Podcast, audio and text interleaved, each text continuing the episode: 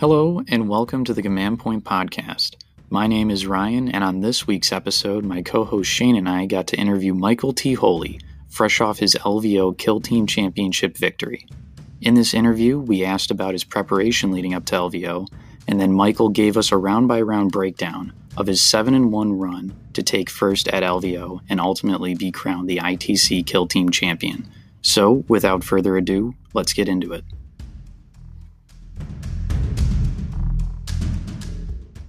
Uh, yeah. So, I, like, first things first, like, uh, thanks for coming on to our podcast. Oh, sure. This is awesome. It's kind of like yeah. uh, we're getting to interview, like, Michael Jordan or yeah. Kobe Bryant or the Tiger Woods of Kill Team, basically. That's right. Yeah. Exactly. Yeah. I'm not, yeah. I'm a, I'm a very, I'm a, I'm a C-list guy in the Warhammer community, but it, Kill Team, there's one room. Yeah. Where I get mm-hmm. to. Yeah, there you go. Hey, I mean, we're not really in the Warhammer community, so no. outside of Kill Team. yeah. Right, right. Uh, so I guess for starters, I, I have a bunch written here, but um, starting off, this feels a little bit appropriate. I just wanted to ask about your prep for major events like this. I don't know if you've talked about this before, but I mean, with, with the packets constantly coming out and Right. and so much to, to prepare for, and I just how how do you usually go through that process? Um, I play. Um, I mean, I play a lot of games against myself. Mm-hmm. Uh, okay. Using the missions from the packet, um, I, I think about it maybe just a little bit before that, but I find that you know you just you don't know how a packet's going to really work until you start doing it, and in this case, um, you know, initially. Kill Team Academy had sent me the packet. I mean, I had sort of an advanced copy of it, and then he finally settled on how he was going to do it. And I had I took like a month off of everything, basically over December, between work and just my family and stuff. So at the beginning of January, I came back in. He had his finalized packet, and uh, and he had two different terrain setups. So I built a table kind of based on it, and then I just... Um, You know, I mean, I, I make lists for the things I'm scared of, and then I run practice games, right, based on mm-hmm, what yeah. I think might be the meta. And um, and then in that process, the list evolves. And I think that, uh, I mean, that you'll probably ask about the roster in a second, so I'll save that. But but the, that, the roster process is happening in the course of these games. But the first step is that there's usually some lists that sound terrifying. And I mm. want to beat them. You know what I mean? I want to like practice until I feel really good about mm-hmm. that matchup. And you never know what's going to happen, but I want to feel very confident about the matchups that I'm sort of most concerned about as much as I can. And then, and then after that, uh, and, and, and I should say that that practice really focuses on what you might call like a gatekeeper style list. Because the thing about a gatekeeper mm-hmm. list is you know what it's going to be.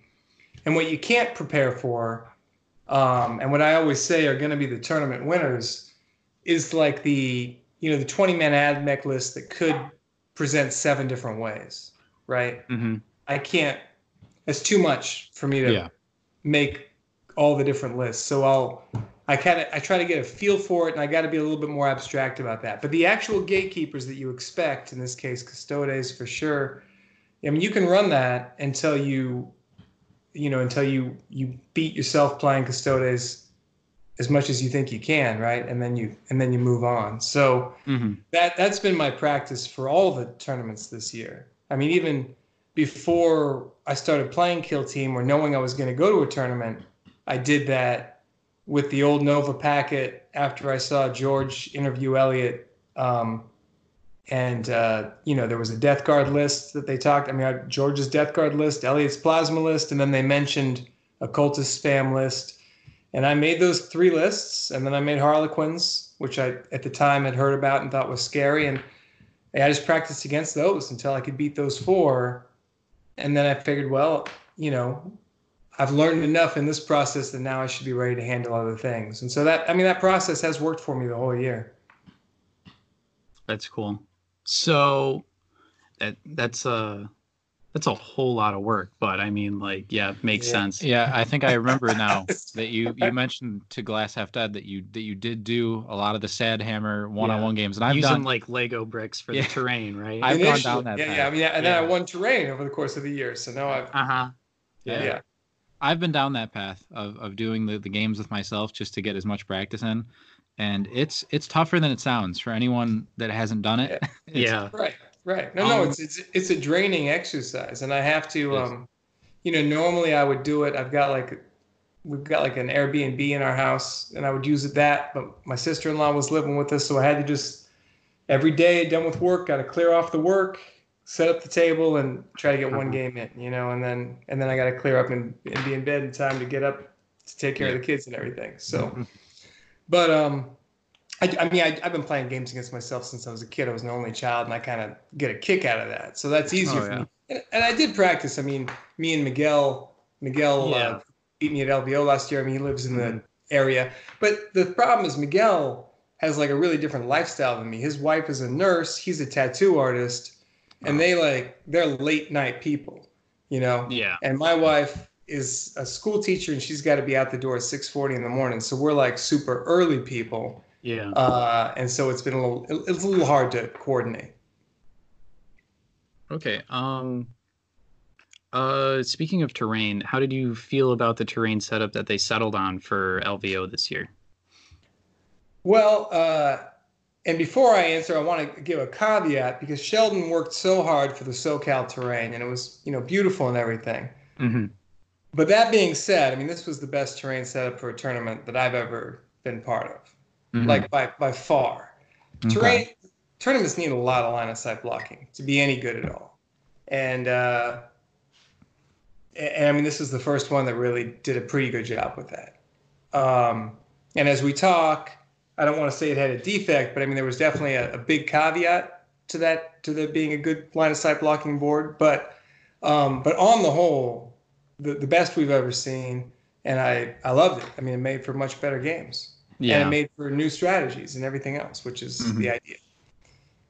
Yeah, it doesn't matter how pretty the board is. I mean, if you can just sort of shoot anywhere, I mean, it's it just detracts from the game so much. Um, and uh, so, you know, I mean, if we... That's why I'm a fan of this open door arena that they're going to do, I guess, yeah. some tournaments. I mean, that's, I've... Um, Uh, I, I don't exactly remember how that came up, but I know after Nova, I was chatting with, briefly even with Mike Brandt when he came on our channel, and then certainly with the T O of Nova out there. And uh, and I thought that was just like, I was like, have you guys thought about this? And they were like, yeah, that sounds really cool. And then I was talking to Sheldon about it, and he probably heard it from other people too. But um, I'm really excited to see that come to fruition. I think that's going to be a good. Yeah. On a side good, note, are you are you going to be at B A O? Well, it's possible. You know, on the whole, this year is going to be a light year for me. So last mm-hmm. year, I mean, I, you guys may not may not know, but I mean, I kind of just said, hey, I'm going to go to enough kill team tournaments to like max. You know, I'm going to have all the tournaments. The end of the yeah, year, I don't yeah. know where I'm going to be, but I'm going to have all the tournaments. And so I kind of made that declaration, and I made that, you know, something that I was going to devote time to. But I can't do that year in and year out with yeah. a four-year-old and a one-and-a-half-year-old and now a pregnant wife. So, mm-hmm. um, and we're doing a remodel. There's a lot going on this year. So I won't I won't probably have five tournament scores this year. Uh, but that being said, B A O is close by. It's a possible one day there and back. So I might be at B A O. Um, okay. Cool. I, I'll, I'll, I might be at something. I, and I will be at L V O next year. I think that, yeah. that I can say for sure. But, you know, with the babies... born in August, so like three months after, three months before, it's very tough to do mm-hmm. much, and that's like I the whole imagine. season. Do you guys have kids? No, no, thank no, goodness. No, no, no. Yeah, we're both twenty-four, kidding. twenty-five, or yeah, not yeah. not there yet. right, right, right, right, right. Well, I, I was forty before I had my first kid, so uh, I don't really? know if that's the right way to do it, but I hey, mean, whatever's working. Yeah, yeah, yeah. So. Well, this is your question, Shane, about the um, the Friday pods. What was it? I, I didn't even write that one down. Oh, um, so you didn't play any, on any of the Friday pods, oh, but yeah. we know that you were watching the games. While you were watching the games, did that inform any of your decisions leading up to, like, what your final command roster was for the grand tournament? Well, as it turns out, it didn't. Um, you're watching the pods. I mean, that came away with two conclusions. One, there's a lot of Astra Militarum there. Um, I thought Astra Militarum might be scary. It turns out none of those players really did great. But mm-hmm. um, but I was I was a little bit scared of Astra Militarum going in, and that had been something I just hadn't practiced a lot against, just hadn't had the time. So I was worried about that, but I didn't, you know, uh, I, I didn't really make any variations because of it. I mean, I thought there was going to be a lot of them. There were a lot of them, and I was like, damn, just like I thought. And the other thing that I thought there was going to be, I didn't think there were going to be five of them, but I thought there were going to be Asuryani players there that were good. I mean, obviously I knew Janice was going to be there. Yeah. yeah. Um, and I figured it was about time that somebody else was probably going to take it up. Uh, as it turns out, you know, I mean, that was that was an underestimation of what was going to be there. Yeah. um, I think I probably should have practiced against Asuryani. It's hard to, to practice against the same faction. Yeah. You know what I mean? Mm-hmm. Like, okay. You'd almost just have to say, okay, this one's going to do... I'm going to like write a little mini program for this one and a little mini program for this. So they're going to play really different. And then we're going to see how that goes and stuff. It, it would be like a project unto itself, a, yeah. a harder one. I just didn't get to it. And, um, you know, I mean, from the perspective of winning the I T C, it was important since Janice was like in the very best position to overtake me. So obviously losing to her one-on-one would, you know, like be the first step of that coming to pass. Uh, but that being said, that was just another piece of the practice that I didn't get to. And so, I mean, going home that night, I was, and I, you know, I, I didn't expect to win L V O. I mean, I don't, I mean, I won it. So I guess that sounds, yeah. Um, I think I, we I, I thought it was going to be a really hard tournament to win. I thought it was going to be the hardest tournament to win, not just because there were more people, but because the format was going to allow a bunch of different kinds of lists. And and some of the lists it was going to allow were going to be really challenging in their own right, even if they weren't going to be winners of the tournament, right? Mm-hmm. I mean, Custodes is a great example of that. Custodes probably cannot win a tournament like L B O, but they can certainly beat almost anybody if if their game goes right. Um, I thought that Sheldon bloodlet, Sheldon's bloodletter list, you know, which I had some heads up on, I thought that was going to be another such list. He ended up doing quite poorly. I don't really know what went wrong. But um, I thought that would be a list that'd be really hard to beat for my team. There were several such lists. I mean, I thought that Admech with Godfrey might be hard for me to beat. Um, so just the odds that you're going to face something like that at some point, and then it just takes you out enough that you're not, you know, going to make it to the top eight. Uh, I thought we're high, and I figured, you know, I mean, you can only, I mean, not that I think I've been lucky, because, I mean, if I honestly look at the games and stuff, I mean, it's, It's I, I don't have a lot of wins that are because of luck, but um, but still, you just figure, you know, eventually you just you're not going to win, right? Even if you prepared mm-hmm. and everything else. Like I definitely had holes in my preparation. I just thought, you know, there's too much out there. Uh, so um, that was kind of my my mentality. Mm-hmm. Um, but there you go. Yeah, I wanted to ask. You mentioned it briefly. Uh, what do you think went wrong with the Militarum presence? Because I, I think a lot of people expected them to be one yeah. of the dominant groups. Do you think that there's a difference in, in, in the way that they play compared to Admech and Asuryani, like the other T three shooty armies? Or what do you think happened? Well, I mean, I don't... Boy. Yeah, I'm a little hard-pressed to say. Unfortunately, I didn't see those games enough. I mean, I would imagine that probably just the players are not... Um, are just not top tier players, you know. And I mean, no offense to them, but I, that would yeah. be my best guess, just off the whole, off the, the bat. Um, I mean, I've said this, and and I'll say it again. I mean, most games are decided in what I would call sort of the strategic phase, which is everything up to and including deployment, right? Mustering. Usually, yeah, mustering, picking your secondaries, devising a strategy, guessing what your opponent's secondaries are. You know, I mean, some people don't even do those last two things, right? They just, they have to pick secondary, so they do it. They have to muster, so they do it. Mm-hmm. And then they just kind of go in and they do the same thing they always do, right? And I mean, mm-hmm. um, but other people, I think, do do all those things. I certainly try to do all those things. And, uh, and I think a lot of times the game is won when I've picked the right strategy and then I go and execute it. And you know, sometimes my opponent hasn't done the same, right? Mm-hmm. And occasionally, you know, you do get a game where maybe both people pick a really great strategy. But if I if I look at the games I've lost this year, um, certainly two of them I lost by the time deployment was over. And that would be against Shane Watts at B A O and against Emmanuel at, at SoCal. Um, it's not to say there was not something that could have happened later in the game that would have changed that, but you know, they didn't they didn't do anything stupid, and the dice weren't like insanely in my favor, and therefore it was it was on rails, and it kind of just stayed there. Yeah. I mean, it's it's it's too it's it's not fair enough to say they didn't do anything stupid, right? They played they played mm-hmm. well, right? They, mm-hmm. yeah. they they did everything they were supposed to do to keep their strategy on point. And uh, um, you know, I mean, it's amazing how many stupid mistakes we all make, even at a high level. And I and I just read an article about that the other day by a guy who was talking about Overwatch, really. But I guess in Overwatch, you can actually everybody's kind of rated by their percentile. You know, you, you're a ninety-fifth percentile player, you're ninety-ninth, and they've got the stats, you know, that's harder for us to accrue. Stats and the numbers, mm-hmm. number of players. Um, you know, and, and this guy was just writing about how you can watch people in the ninety-fifth percentile play, and you can just observe just ridiculously basic errors done repeatedly. Um, mm-hmm. You know, his co- conclusion was it's a lack of coaching, right? People are not, people aren't realizing the errors they're making. Because they can't watch, you know, they can with Overwatch, you can, but they're not watching film of their game, and they're not really doing a critical analysis of that. Um, and that might, you know, that might be true in Kill Team too. I do love that so many of my games this year have been recorded, and it's allowed me to go back and watch them and then say like, you know, here's what happened. But I've got yeah. some really cool games that weren't recorded, and I, you know, that's how it is. I should mm-hmm. be like George. I should be recording my own stuff whenever I go. That would yeah, be powerful. Yeah. It's it's great actually. I think that. That the we're taking steps towards getting more streaming at big tournaments, kind of like we had at L V O, and I think we're going to have it at B A O too, uh, where yeah. we'll just have all these V O Ds and and like these high level games that we can kind of go back to and and analyze and yeah. Right. Well, and they such. did they did do it B A O last year, and they did it at SoCal yeah. last year. Yeah, yeah, uh, it's just, basically yeah. everything Sheldon's been on. Mm-hmm. Yeah.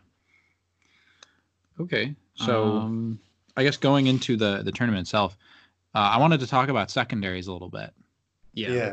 And so how did you feel, first of all, about, about open secondaries as opposed to the, the limited choices?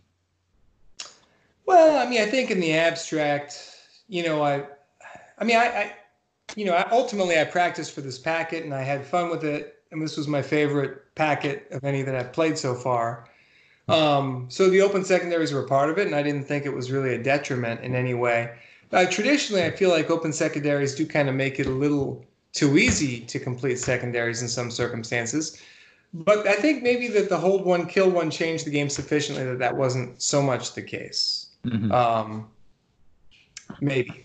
Um, that being said, I mean, I did I did have a bunch of games where I was near max points, so obviously that indicates you know, easy, easy completion of secondaries. Um, but I think that, you know, as Alex said, I mean, I think he said it on your show, uh, that is the thing that's going to allow most people to bring the most teams.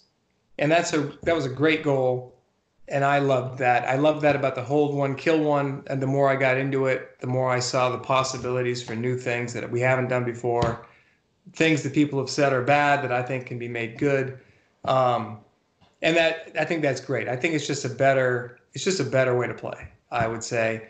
And uh, and I think the open secondaries didn't detract from that, so I'm probably fine with them. Um, you know, previously I'd been a fan of kind of Sheldon's uh, you know books of secondaries, if you will.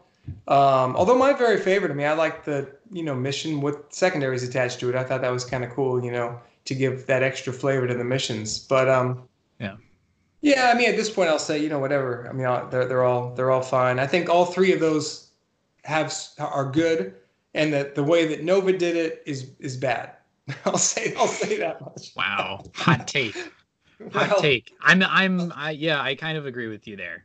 Yeah, yeah, absolutely. I mean, because I think all, all three of the ways that we just talked about, where where they're built into the mission, and where they're because you know you can prep for the mission. If you bring a team that's not good at one of those, I mean, you kind of know that going in. Right. Yeah. I mean, because you know what the six missions are, and the open secondaries, I think, helps everybody. And, and Sheldon's is designed to do the same in a more limited fashion. But the Nova, you definitely could go in there and suddenly just get a secondary draw that you're like, wow, this is just the worst thing in the world for the particular matchup I've got. And that yeah. that's not fun for anybody. So not that that happened a lot necessarily, but it, it might have.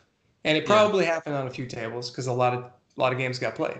Mm-hmm. Yeah, I think it's just like kind of another element of randomness in a game that's already super random as it is. Yeah, we don't yeah. we don't need it. uh, well, yeah, I said somewhere, you know, it's like when you roll when you, when you do a matchup, it's like you're rolling a d six. And, you know, if it's a one, it's really good for the left side. If it's a six, it's really good for the right side. And when you when you do the Nova secondaries, it's like you're rolling two dice. And most of the time, you're going to get a number in the middle. But every now and then, you're going to get a two or a twelve. And mm-hmm. those games are going to be stupid. Yeah. Um, okay. There you go. Yeah. Let's talk about uh, your list. The, the way I make a command roster, I think, is different than other people. Um, okay. And I see so many times people are like, oh, this is this is the standard Eldar list. Like, or the, and I don't, I mean, I definitely don't have a standard Eldar list, and we'll, we'll talk about the lists I brought. I mean, there was um, yeah. only two repeats in seven games, and um, and the most common lists were not at all the standard Eldar list. But the, the other thing that they'll say is that there's probably like a core list, and then there's like little variations from it. And that's mm-hmm. actually not how it goes at all either. What I start with is I start with lists that are required to beat troublesome edge case teams.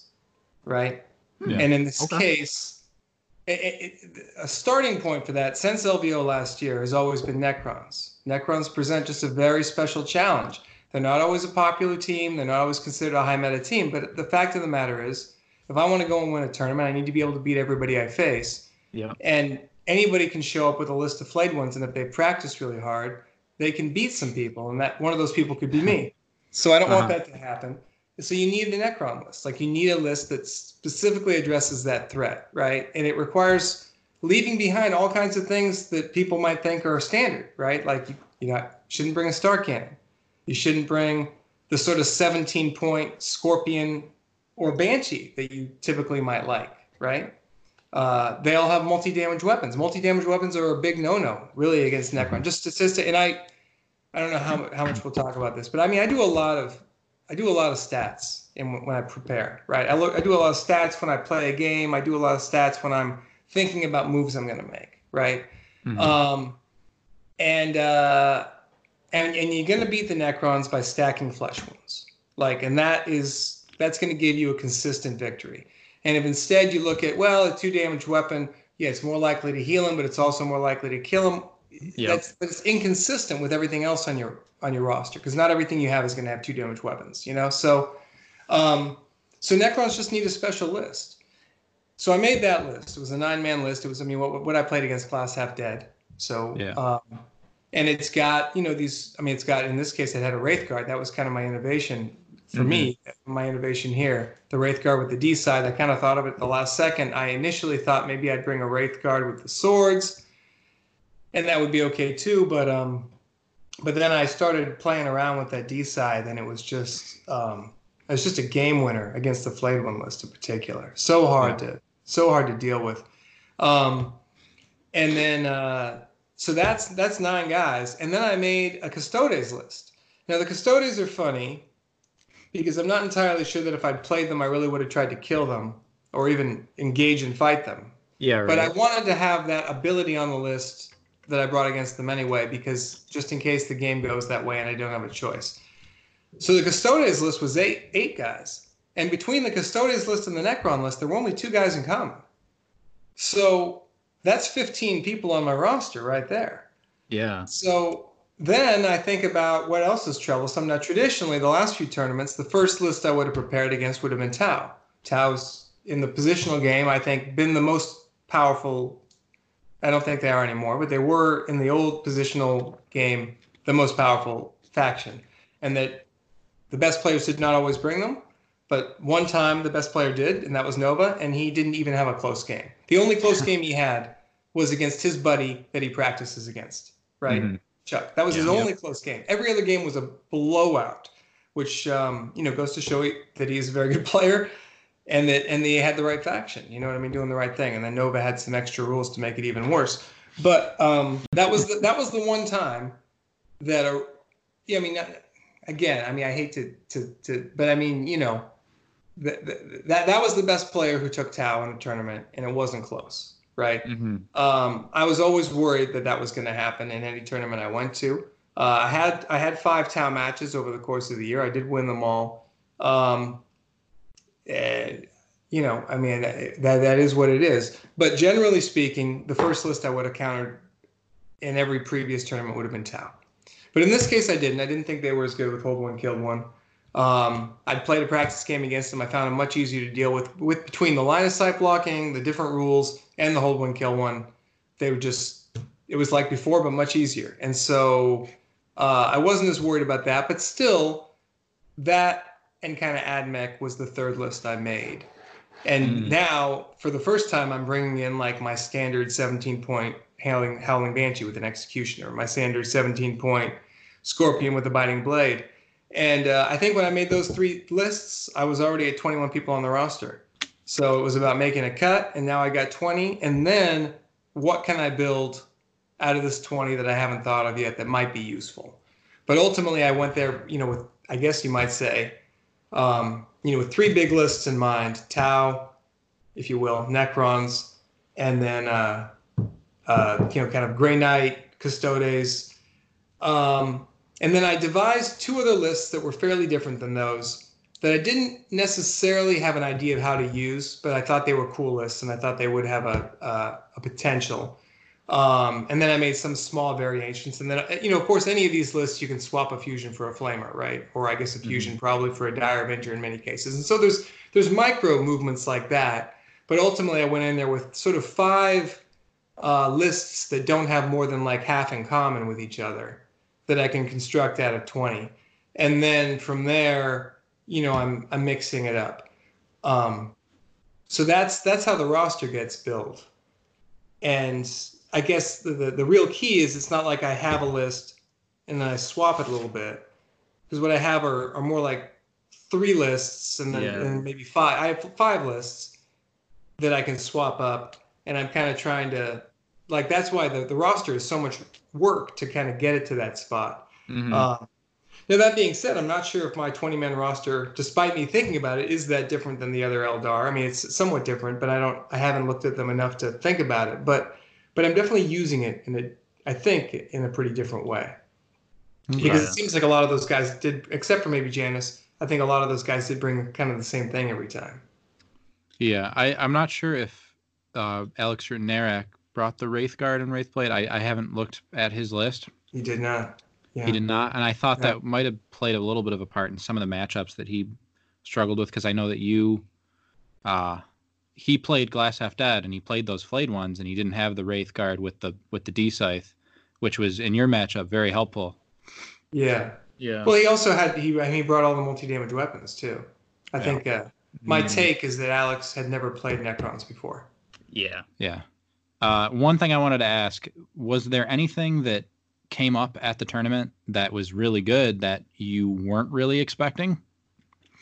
That you didn't have as much prep for, that kind of took you off guard, I guess? Yeah, uh, the, yes. Uh, in the third round, I played Genestealers by Marcus. I think Marcus Fields is what he put on his. Um, but I think he has was like a cooler name. I think it was Marcus McCabry. Yeah, Marcus. He calls himself Marcus McCab or Macabre, right? Oh, but, I was actually um, right about that. yeah, yeah, yeah. But I, but I think that's like his screen name, right? Okay, yeah, just like he Ham Marcus Sandwich. Fields on his player name on my on my sheet. So I think I'm guessing Fields. Or maybe he, maybe it's two names, but. Macabre is like a cool last name. I think he just made yeah. it. I don't know. I don't know. Um, now, the thing about Marcus's list is it was really off meta for the tournament, because it was like sixteen Genestealers, right? So a sixteen-man list. Um, I know you guys said before you think hordes are still good, and I would say, well, you never know. They might be good at a given tournament, but they really shouldn't be. In my in my opinion, they shouldn't be. Like it, uh, they should be handleable in Hold One, Kill One. Um, And and not to go too far afield, but the fundamental problem is that holding one is trivial for every army. Every mm-hmm. army can hold one. Mm-hmm. Um, and so if you're a horde, the only thing you're doing better is holding more. And that's only four points. And you're certainly making it much easier for your opponent to kill more. And and, and you're probably making it trivial for them to kill one. which you may you may be able to do too, but you're not, you know, and so you're you're just giving up more points than you're getting in that primary right there. And it's open secondaries, so everybody can score their secondaries. So, you know, being a horde doesn't give you, or shouldn't give you, much of an advantage, especially there's plenty of killing secondaries, and anybody who's facing a horde is going to take killing secondaries, or should. Um, and assuming they did that right, I mean, the horde's just got a four-point problem baked in to their game. Um, because they're not going to stop their opponent from holding one, but their opponent might well stop them from killing one. Does that make sense? Yeah. Yeah. I think um, my, so the, the, where I came from when I was talking about that, uh, and I have shifted a little bit since this is now post L V O. Sure. Uh, is, and we talked a little bit with Will Blood about it and, and the kind of the weird randomness that comes with taking models off the board and having to rely on that sort of fifty fifty injury roll and trying to play to avoid that, I guess, or having to play to avoid or relying on that so yeah. much as just there's just moving a lot of, and there's a lot of die rolls that you need to succeed on in order to kill models in yeah, the game. I, I do. I have whereas I have you can just park a guy anywhere. Yeah, I have shifted right. a bit though. I, I see. I see now how some of these killing secondaries were kind of huge. I yeah. know. I know you were really big on um, Fire and Fade, getting those bounty tokens with the uh, with the kills. Mm-hmm. Yeah. You, right. Right. Well, and just yeah. I mean, again, I think it's just if I was playing a horde list, I'd go in there and say, I mean, how? What's my game plan to win? I don't. I'm hoping he just doesn't take my models off because he rolls terrible. You know. He's, yeah. You know. I mean. A, In a given game, maybe one turn, you have a bad injury roll dice. But over the course of even a game of Kill Team, you know what I mean? Like, the dice come and the dice go. So, um, yeah, it's, it's frustrating sometimes that you don't get a kill you think you should have. But it's going to work out over the course of four rounds. Mm-hmm. That's my belief, anyway. Yeah, I, I've seen now that, I guess, especially with the top list, I Grey Knights and stuff, and, and seeing, like... Right. like some of these lists that just kill and kill, and they're super efficient. Yeah. Death Watch. Uh, right. Anyway, we were on something. I totally. I know. No, we got, well, we were talking, you were asking if I'd seen a list that was unusual and that prevented a threat yeah. I hadn't expected. Gene so, cult. Yeah. So Gene the problem with Marcus's list was that it had sixteen models. And so it had sort of some challenges, but it's a really good shooting list. And I didn't really know that about Genestealers. And the other thing I didn't know until I played Marcus was that if you put some models into the Orc Tower, they can see the whole damn board. Like, just because of the sort of star pattern that the board forms, mm-hmm. and you're kind of near the middle. So you put two guys at the front edge of that tower, and there's very, very little that can hide from them. And that's what Marcus did. He went up, he took that tower, and I was like, holy crap. Now, not that they're they're not outstanding shooters, and they might well miss, but like he's got two guns that can kill most of my guys pretty well, and they've got complete control of the field. And then he's got these four dudes with these satchel charges or whatever, which I hadn't played against before, right? And it's like, well, you can only use it once. So I'm like, I mean, how much do you want a twelve-point model? You know, how many, how much great shooting does any model get in a given game, right? I mean, most guys get like one clear line of shot, right? There's not a whole lot of guys who just sit back mm-hmm. and, and kill every turn. So it's really not that bad uh, to, to only be able to do it once. So he's got four dudes with these just like grenades that will kill anything. Um, he's got these guys sitting on the tower, and then he's got a couple flamers too, which are not trivial for my army. Yeah, um, no. And it was just a lot of firepower, a lot of killing power all over the place that I kind of couldn't hide from. And, um, I mean, you know, ultimately I was able to deal with it because, you know, he had, I was actually able to hide from him, right? I mean, I put a lot of things in reserve, and I did just literally hide the first round, much as I did in the, the very final game. Um, and even from that position, I was still able to pick off a couple of his models because he had so many, and he couldn't mm-hmm. hide. They, they were everywhere. And so by the time we get to the third round, I mean, he just was in a tough spot, and he was already having leadership problems and stuff like that. But uh, it definitely got me thinking, man, there's got to be some cool stuff you could do with Genestealer Cults, because they have some more elite models too. And I haven't looked into them terribly, but they got aberrants and stuff. And I just think um, you could, I bet you could make some cool lists happen with Genestealer Cults that were that were smaller. Yeah, I, I've noticed that since Holdmore Killmore has become a thing, uh, we've actually been seeing like a decent win rate all of a sudden from Gene Cult. They haven't been taking anything, like taking events, right. but they've been doing better. I don't know if that's coincidence or or what. I haven't really cracked that yet, but yeah. Well, I think yeah, I think they're good. They're good, good at killing. Um, and Marcus, he was a solid player. I mean, I think he was yeah. kind of determined to bring his list that he was used to, and uh, you know, if he'd had like somebody sit down with him, prep, hold one, kill one, and like come up with like a different list, I mean, I think he might have been a, a contender. Um, so anyway, I mean, I won that game, but it surprised me what I what I saw there, and it was something I hadn't faced before. Yeah, how about Dracari? I wanted to ask you about that. That was one that, I mean, there's the one Dracari player, Alec. Yeah. But uh, he took went four and zero day two. Sure. Well, I you know I played Alec at SoCal right in oh. the semifinals, and then I played another Dracari player in the finals at SoCal with my Asuryani. So that uh, that guy's name is Steve, I think. So I was familiar with Alec's list, and and with uh, you know Steve had a slight variation on it, but they both were kind of doing that same thing, and. Um, Yeah, I mean, it's a it's a formidable list, and obviously Alec had played it well. I mean, you know, I, I won the tournament. He had to play me the third round, or, you know, whatever, the fourth round, right? So if he hadn't had to play me the fourth round, he'd played some other guy, he, you know, then he, he would have been the one in the finals, perhaps, right? So, I mean, yeah. um, uh, so I think, in, as it turns out, Alec maybe took eighth place at SoCal, and Steve took second, but... you know, just probably just about who you play when, right? I mean, it's it's yeah. best if you're if you're going to lose one game, uh, you, you know, you want it to be well. Apparently, you want it to be the very first game of the tournament. I didn't know that before, but that's apparently what yeah. apparently, new strategy. Yeah. But if not uh, that, you was, want it to be the very last game of the tournament, right? Yeah.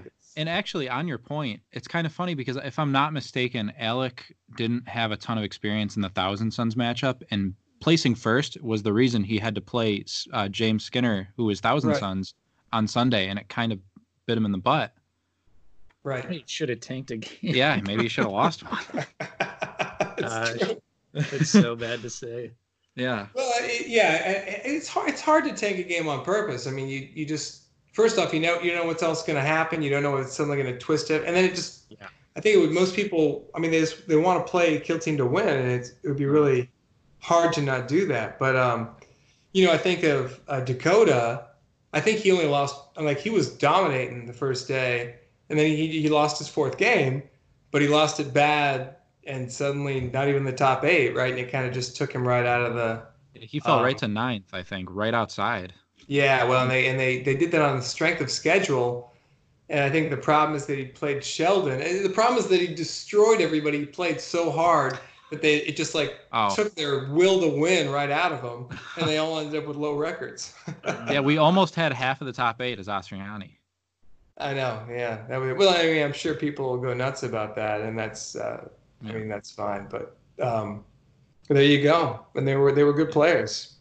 Yeah, I wanted to, actually. That was a question I had. Do you th- what do you think about that balance? Do you think that it had more to do with the pilots? Do you how high how good is Asuryani? Are they that good? Or Or just we seeing incredible players taking them? Well, I mean, you know, if I if I really had the unlimited time to prepare, I think that I would have brought um, Adeptus Astartes. I think that there's a list in there that would have been the strongest thing at this tournament. Um, and I was thinking about Death Watch too. So that being the case, I mean, you know, and I and I obviously the first thing I do is I play those against my Asuryani. I think those can beat Asuryani.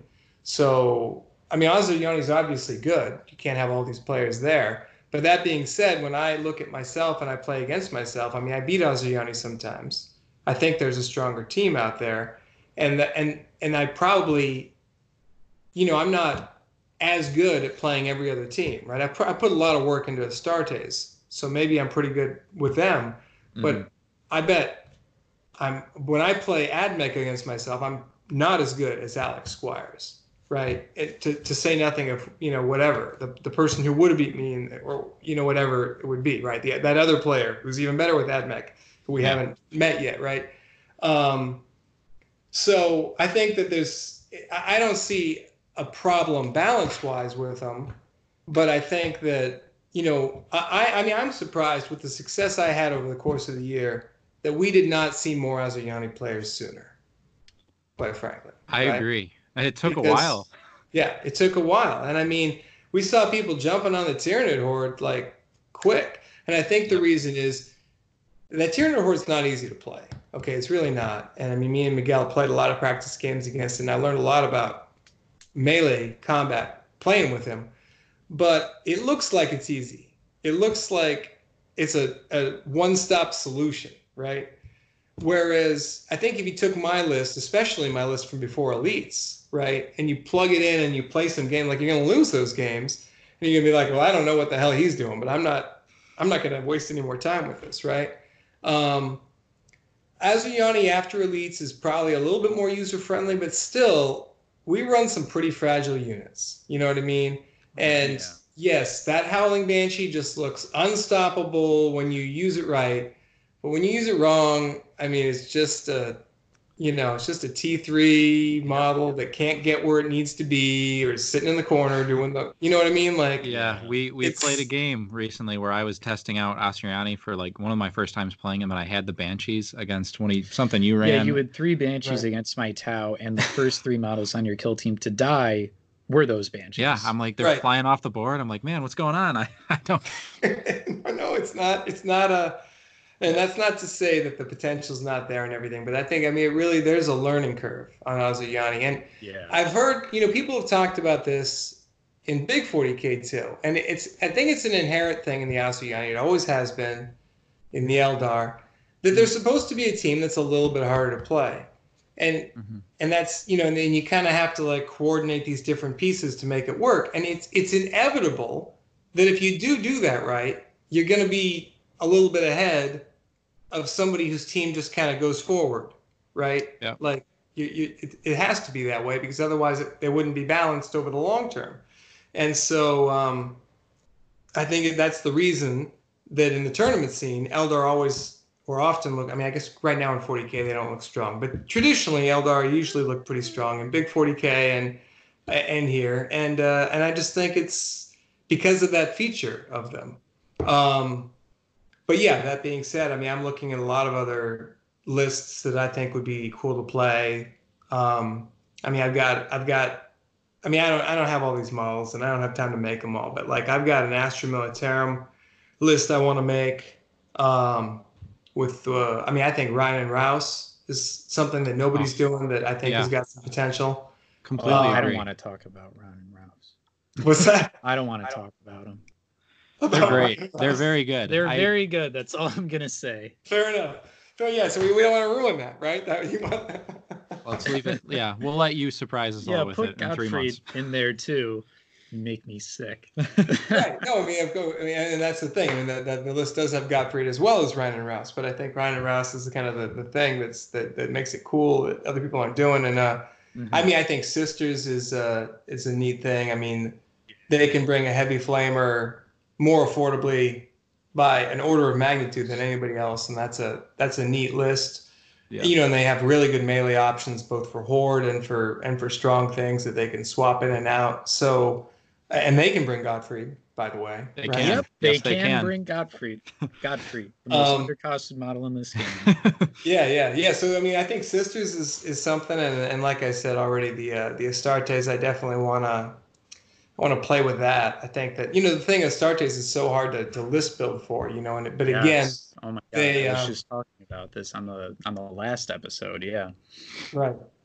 But in terms of a, an army where you can really bring, like, here are five lists that somebody looking at your roster who hasn't seen you play before, they won't even conceive of the five lists you're going to bring.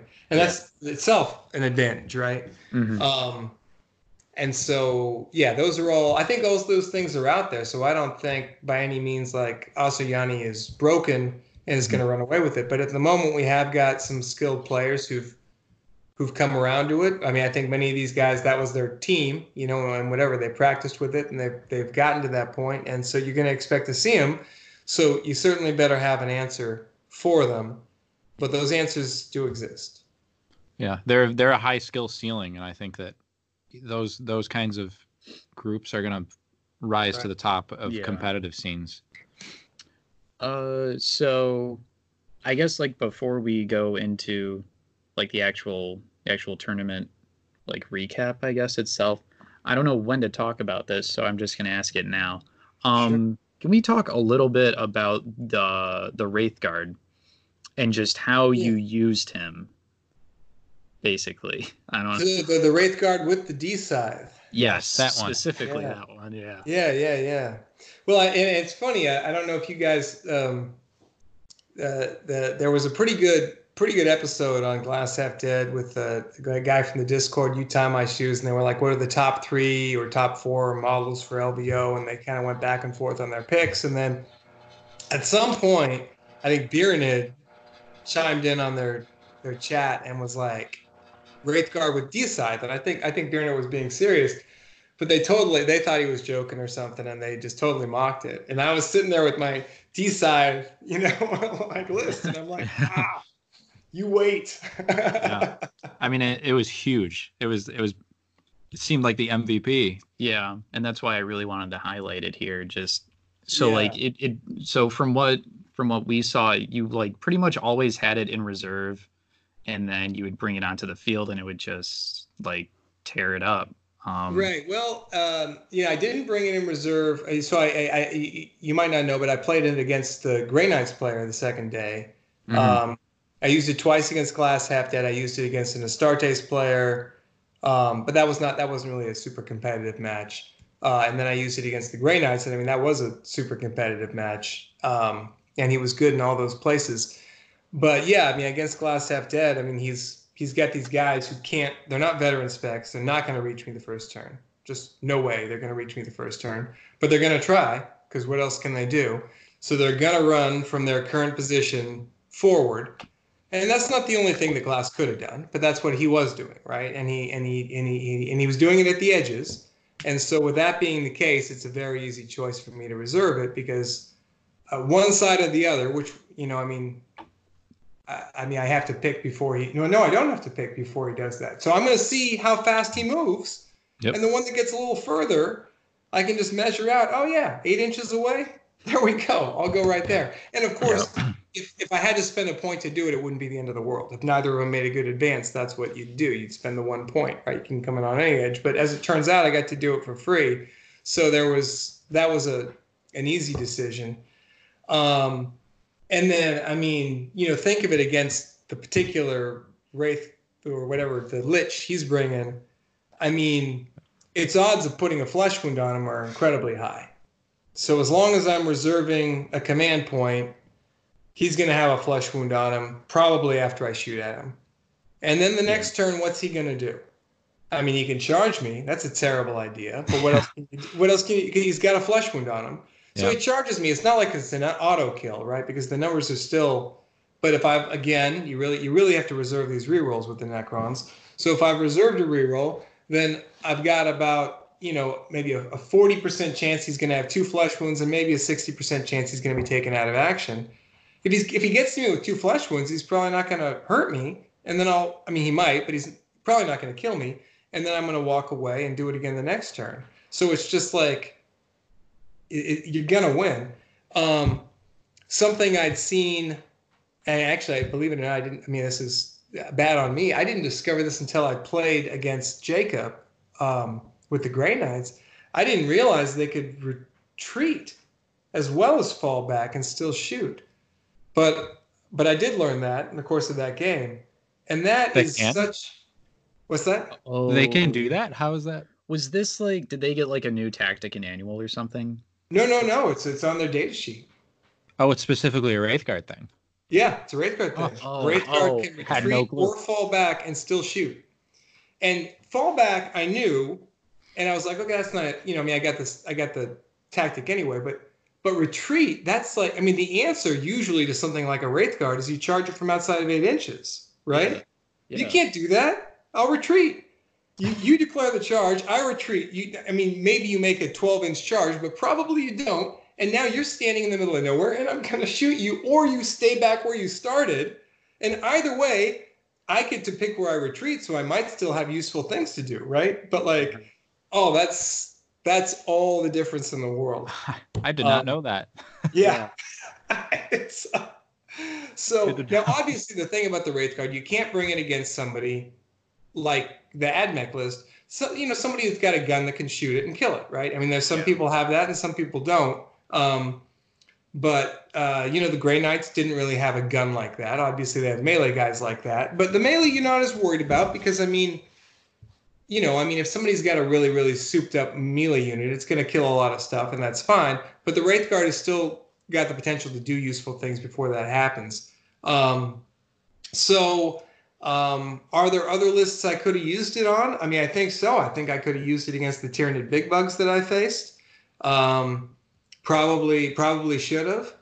Uh, I could not, the one, you can't bring it against those Genestealers because one of the guys with a grenade is going to get in or whatever. And, you know, and they don't care if they lose a little guy to them, but, um, you know, I brought it, I mean, it was an odd Astartes list. I actually, to be honest, I first came up with the idea of the Wraith Guard because I was talking with a guy named Zero Stride on the Discord, and yeah, he really Pat likes Wilson. Eliminators. Yeah, Pat, right. Yeah. Was Who was, old. I think, the top performing Astartes player at the tournament. Yeah, that's right. It was yeah. like... Uh, Eliminators, lots of Eliminators. Yeah, it was and... like sixty to seventy-five percent of his roster was right. Eliminators, yeah. And we've been talking back and forth, you know, since, you know, several tournaments back, about Astartes and stuff, and he always has sort of, uh, you know, had a an interest in Eliminators that's greater than my own, but I thought, you know, I mean, I bet other people are thinking like him too, and if I ended up facing, you know, what what's good against an Eliminator, and I thought, well, you know, an Eliminator really can't kill a Wraith Guard very well. I mean, it could have had a las fusel, but the yeah. thing about just a single las fusel is you might be able to hide from it or something. Um, right. And so I'm like, you know, the problem with an Eliminator is it's pretty durable, and it's hard to hit, but the mm-hmm. Wraith Guard can fix that, right? He can advance up and then shoot. He's got like, you know, seventeen inch range or something by, by the time those two things get put in, and and he's just going to, you know, he's going to flesh wound them for sure. Right now, of course, he's not reliable for the kill, but he's, um, you know, whatever. You, you, you do your damage where you can, and if it's something they can't take out, I mean, he's going to get the kills over time, and uh, Eliminators are pretty expensive models in their own right. So I kind of had that idea for him. Um, but then it was when I was playing against the, the Flayed Ones that I was like, oh my God, I could use it here too. And then I'm like, oh, that's maybe two things it can do. And then, you know, I sort of let my imagination go after that. Um, but yeah, no, it turns out to be a, a, a, I mean, as long as you avoid its one weakness, which is that it can be shot, uh, by some kinds of weapons and taken out, and it's expensive, of course, mm-hmm. then it's pretty good. And you know, the thing about hold one, kill one is like you really don't have to be scared of expensive models like you used to be yeah. because, um, you know, I mean, it's, you know, it, you spend all this effort to kill it, right? I mean, even with plasma, you're going to have to shoot it a few times probably, you know, just because it's, you know, I mean, if you fire three plasma shots, one of them's likely to have not just done its job, and then you need the other two to get it out of action. So if you put it in a spot where all three plasma could shoot it, and then they all shoot it the first turn, okay, yeah, it might go out right there, but it's still probably allowed a lot of other things to move, and it's only one kill, and maybe you allowed yourself to get two kills in that time frame. You know what I mean? It's like it's sort of a there's there's sort of an inherent advantage there, even in the worst case scenario. So, um, yeah. Anyway, I was very happy with that Wraith Guard. Really glad I I made that. that addition to the list, and, and he did a lot for me. Mm-hmm. Okay. All right. Yeah. Yeah. We were excited to see the Wraith Guard. I know that That's... Janice was taking it even before it was kill hold. Right. And, uh, right. and then this tournament came around and we saw you taking it, Janice. I don't know if anybody else took it outside of you two, but it did a lot of work. Yeah. Yeah. No, no, I think it's for sure a thing. And I mean, I, um, yeah. I mean, I think with with hold kill, we should see more rates for sure. It's a nice nice addition. Mm-hmm. Do you think that applies to kind of all those big models too? Like, one thing we didn't really see, at least on stream, um, was Terminators, and it, we were talking a little bit about Adeptus Astartes. Uh, where where do you? Because I have my own thoughts about it, but where do you think the Terminators fall in this? Yeah, no, I think they're good. I mean, I think that I would, if my Astartes list would have had a Terminator on it. You know, I mean, probably a few. Okay. Right? Few different builds. I mean, I might not have brought more than one in a given list. I don't know, but um, no, I think the Terminator's got a place. I mean, he's got a nice deep strike talent, right, that goes with him too, or his whatever yeah. strategy. Um, and I'll, you know, I mean, not to Well, I don't think this is a secret because Elliot had this list out there, but I mean, Elliot was toying with the Start Days list too. And I think his had two Terminators in it. And he had some really nice painted models that he uh, sort of had just hanging out on a table by itself at L V O um, for anyone who was curious to, to take a peek at. So he's thinking that way too. Mm, very cool. Yeah. I, it's been a while since I've played Astartes just because... Uh, I mean, I've just kind of gotten away from them because Death Guard, or not Death Guard, sorry, uh, Death Watch are just oh, so yeah. efficient at killing everything. Yeah, we were pretty so, high on Death Watch actually before this, and there just wasn't a ton of pilots, and mm-hmm, yeah, it didn't I, happen. But. Death Watch probably is another. I mean, I, I was playing around with the Death Watch list before Elites came out, and then when Elites came out, I liked the Astartes better, but um. Yeah, I, I, I'd be curious to go back to them again and, and see. Yeah, I know Birinid was was planning on taking them up until like right before the tournament. He just didn't wasn't able to get them ready in time. Right. So he went with the with the big bugs. Mm-hmm. Uh, so do we, let's. I guess there's a, there's so many of your games that were not on stream that we yeah. wanted to talk about. Uh, we've already sure. gone through like at the the Gene Cult game. Right. Uh, um. So we can.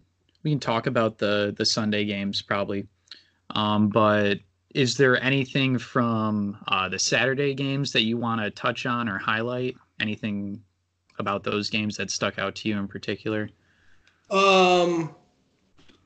Well, I mean, you know, obviously I played Glass Half Dead both t- both days, so mm-hmm. we kind of mm-hmm. I mean, those can kind of go. Um, you know, you see obviously the. Uh, um, Yeah, so I, I don't. Maybe that that game's kind of a separate matter. My other three yeah, games, yeah. the Gene the Genestealer Cults we talked about. I mean, it was a yep. like I said, I think a good player. Um, I played a gentleman named I mean a young man named Sebastian. He was there with his brother and his dad, um, teenager, you know, high school guy, um, and he was playing uh, Dark Angel Astartes list, and I think it mm. it probably tells you. His mindset with regard to playing that when I told him that Dark Angels have a, a, a special power that they get, that was new for him. So that, yeah, I mean, that's, you know, he was not there to win. He was there to play. And, uh, I mm-hmm. think he's, you know, you know, and he had, he had a, his list was, um, a bunch of Primaris and then Scout Snipers. Um, Which does actually present a, a special challenge all its own. It's kind of, I mean, it's kind of a lot of shots that can kill Eldar. I mean, as I as I learned, but um, yeah. the but accidental an, you know. anti-Eldar list. Yeah, there's right. so many ways to play Astartes too. It's I feel like each subfaction with with all these units, it's like each subfaction for Astartes is kind of like looking at its own faction, right? In a way, right. that's how it feels. Yeah, definitely. Yeah, yeah. But um, but that I mean, that game was a fairly. You know, it was not not a remarkable game. Um, mm-hmm. And then the the fourth round, I played a guy who was playing Big Bugs named Philip, um, and he, he didn't have to play Big Bugs, but he decided to do that. It was, I mean, I'm sure it was the wrong choice against me, um, but I think he thought, you know, maybe it was less what I was expecting to see. Maybe he'd heard of the game that I'd lost against Shane. Um, But, uh, you know, I mean, I have a lot, obviously I've thought about Big Bugs since then. And I, uh, I mean, it was, a, you know, I kind of lined up everything at the back and then he tried to get to me and he, uh, I mean, I ended up having a nine inch charge with the veteran. They didn't make it. And then I, I fired with everything and I actually did almost nothing the first round. So I was, I was concerned. I was concerned. um, but then my dice came around in the next round. I ended up getting a, a flamer kill on Overwatch. Um, You know, I kind of positioned. I, I positioned the flamer pretty well, so that that that the Banshee charged one big bug, and then the flamer moved so that no other big bug could get onto the Banshee, and thereby, you know, kind of outnumber her without mm-hmm. charging the flamer too. And then the one that tried ended up getting killed by the flamer, which was, you know, which was good luck to offset yeah, yeah. The, the first round. Um, and then my Scorpion dropped in the back, and and he had two bugs to himself, which was probably a little more than he could handle, but he, my dream was just that he'd be kind of a, just slow him down and stop him from getting forward, and he would score, uh, hopefully recon two times. And uh, he actually ended up um, just like they couldn't take him out. You know, he just, you, you rolled well, and then I started re-rolling the saves and stuff. And um, So the, the bottom line is that that game, uh, although it could have been a little closer, uh, he got too much luck in one round instead of getting it spread out. Maybe that would be a good way to put it. Yeah. So then in the third and the fourth round, I was able to clean it up. Um, but, uh, you know, but big bugs are they're always kind of scary. And, I mean, Philip had, had played some pretty solid games. I think his only loss was to, like, a top eight guy, um, huh. if I'm not mistaken, you know, until until he played me. And I think another thing is that I'm not entirely sure that his motivation to go and play the next day was super, super high. So I think he was playing a little bit of YOLO um, when, yeah. when he played against me. It was just, yeah. you know, not... Yeah. Well, now he knows to spread his luck out into all four rounds. Yeah, yeah it's evenly like distributed. Well, at least if you're going to have a YOLO strategy, you need, you know... yeah. But, you know, in any case, I mean, that was a, so, you know, and he had, I mean, he would have, if he'd beaten me, he would likely have been in the top eight because um, mm-hmm. we were okay. I mean, kind of sitting in the same position with real high scores and stuff. So, um, so those are the games you, you didn't see. And then on Sunday, I mean, it was a very significant game you didn't see, which was the game against Jacob. Um, yes. And I know you mentioned that you were, and I, I was not able to find this on the stream just because I didn't know the time, but you said you actually could hear me like yeah. cheering or something at some point in that yeah. game. Um, that Yeah, that game was, so I, I do, do you have, b- before I go into that, do you have any, any questions or anything on what I've said, or should I just go into that game? You can just go into that yeah, game. Yeah, go right ahead. Yeah. Fair enough, fair enough. So, um... So I practiced against Grey Knights a lot. That's a list I'm list I'm scared of. And every time mm-hmm. I've practiced, I mean, this is maybe a flaw of playing against yourself. You know, the Grey Knights have really wanted to get into melee quickly. That that's how I've played them anyway. And they've had a veteran to help them do that, right? So they're like up there in your face, and they're kind of moving really quick. And so the night, you know, I had a whole day to prepare for how to play Grey Knights, and uh, I'm walking around the casinos the night before, and it suddenly occurs to me that my Grey Knights list. Although it's fine, I think I can do better. And I think I can do better by bringing that Wraith Guard with the D-Scythe, and then that will allow me to bring my Banshee. The, the flaw, I mean, I would fix this if I brought the list again, but um, the flaw in my list was that my Wraith Guard with an Axe was a Zealot Specialist. And the result is I could never bring him and a Banshee at the same time, um, which was fine with my initial list. For Grey Knights, I didn't have a Banshee, and I just that was kind of just how I did it. But as I was thinking more about it, I'm like, you know, that's kind of foolish because it's another two-wound model. It's another model that can absolutely, you know, if it survives to get to swing, that can kill a Grey Knight. Um, and what if I brought the Zealot, Banshee, and the and the Scorpion, and then I had this Wraith Guard? That's like, and then I've got the Dark El, you know, I mean the, the Eldar, Dire Avenger Exarch. He's two wounds. And I've got the Star Cannon. Like, I've got so many two-wound models. Yeah. yeah and so I just kind of thought of this list, and I was like, okay, I'm doing it. I'm going to bring that. Um, and, and in one hand, it was really it was really successful in the sense that Jacob was really not able to cross the field and come at me at all, right? That, that Wraith mm-hmm. Guard was a terrible threat that he didn't want to charge into. Um, you know, my shooting was kind of able to keep him a little bit at bay. And... Uh, And so we, you know, we did the, the the first turn just to, so if you imagine this wasn't on stream, but if we pretend that it was on stream, you know, there's the south edge of the board is a long board edge and the north edge of the board is a long, you know, like you'd see, you know, at the top and the bottom.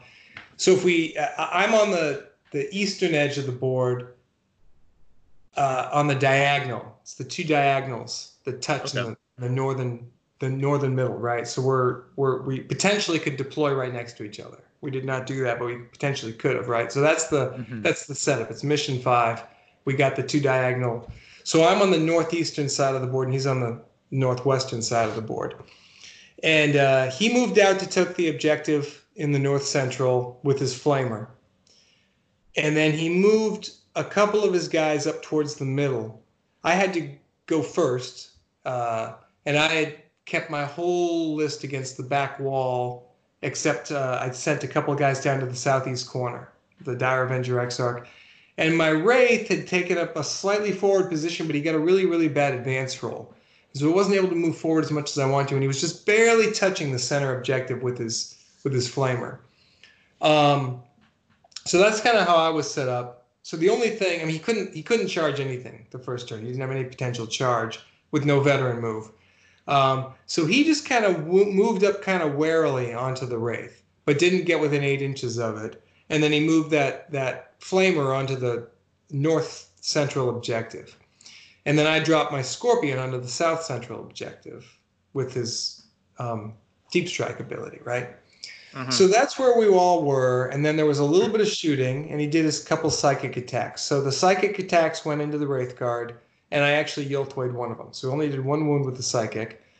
And then I fired my fusion gun and my star cannon at his demo guy, or his uh, his flamer guy, but they both uh, came up with nothing, unfortunately.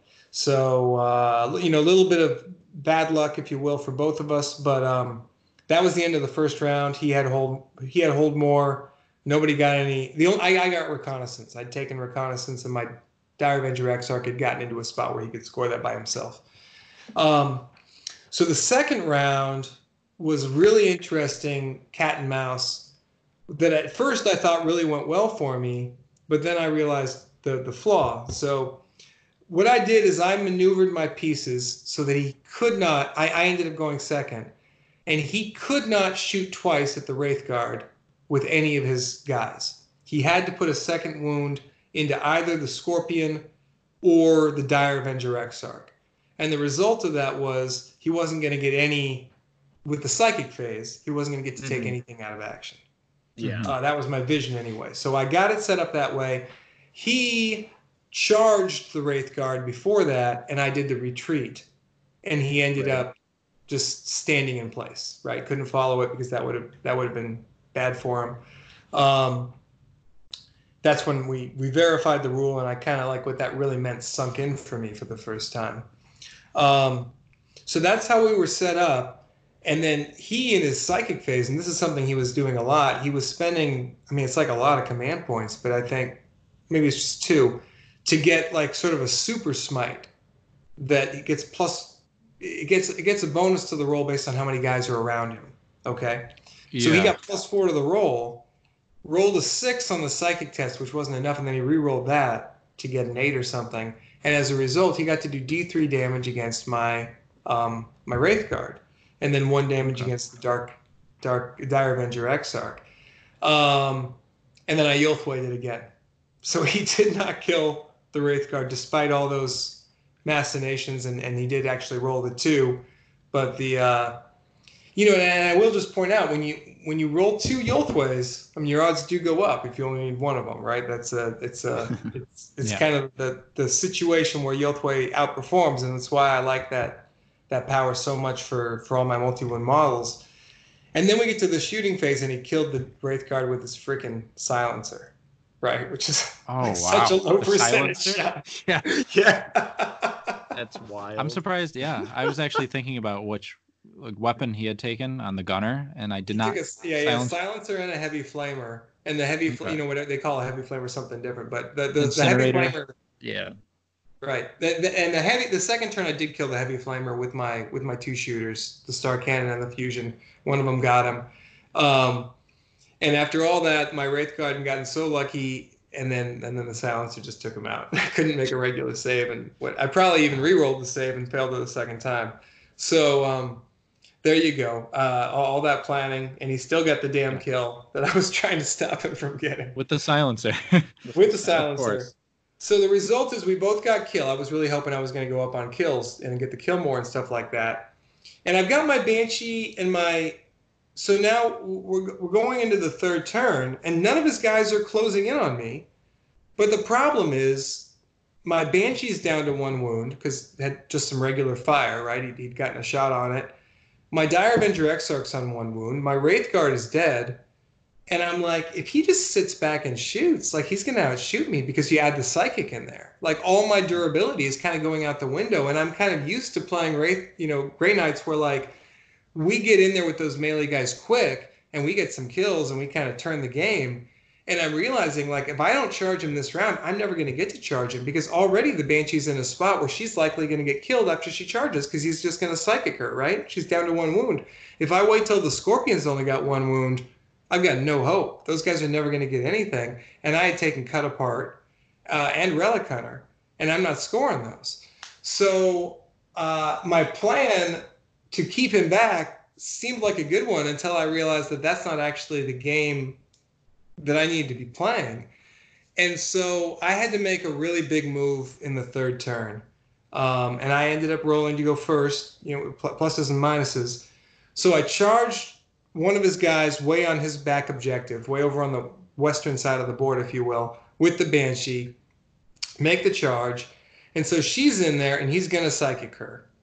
But I'm hoping, and this is what I do, I move the, the striking Scorpion, I just move him up into the midst of them.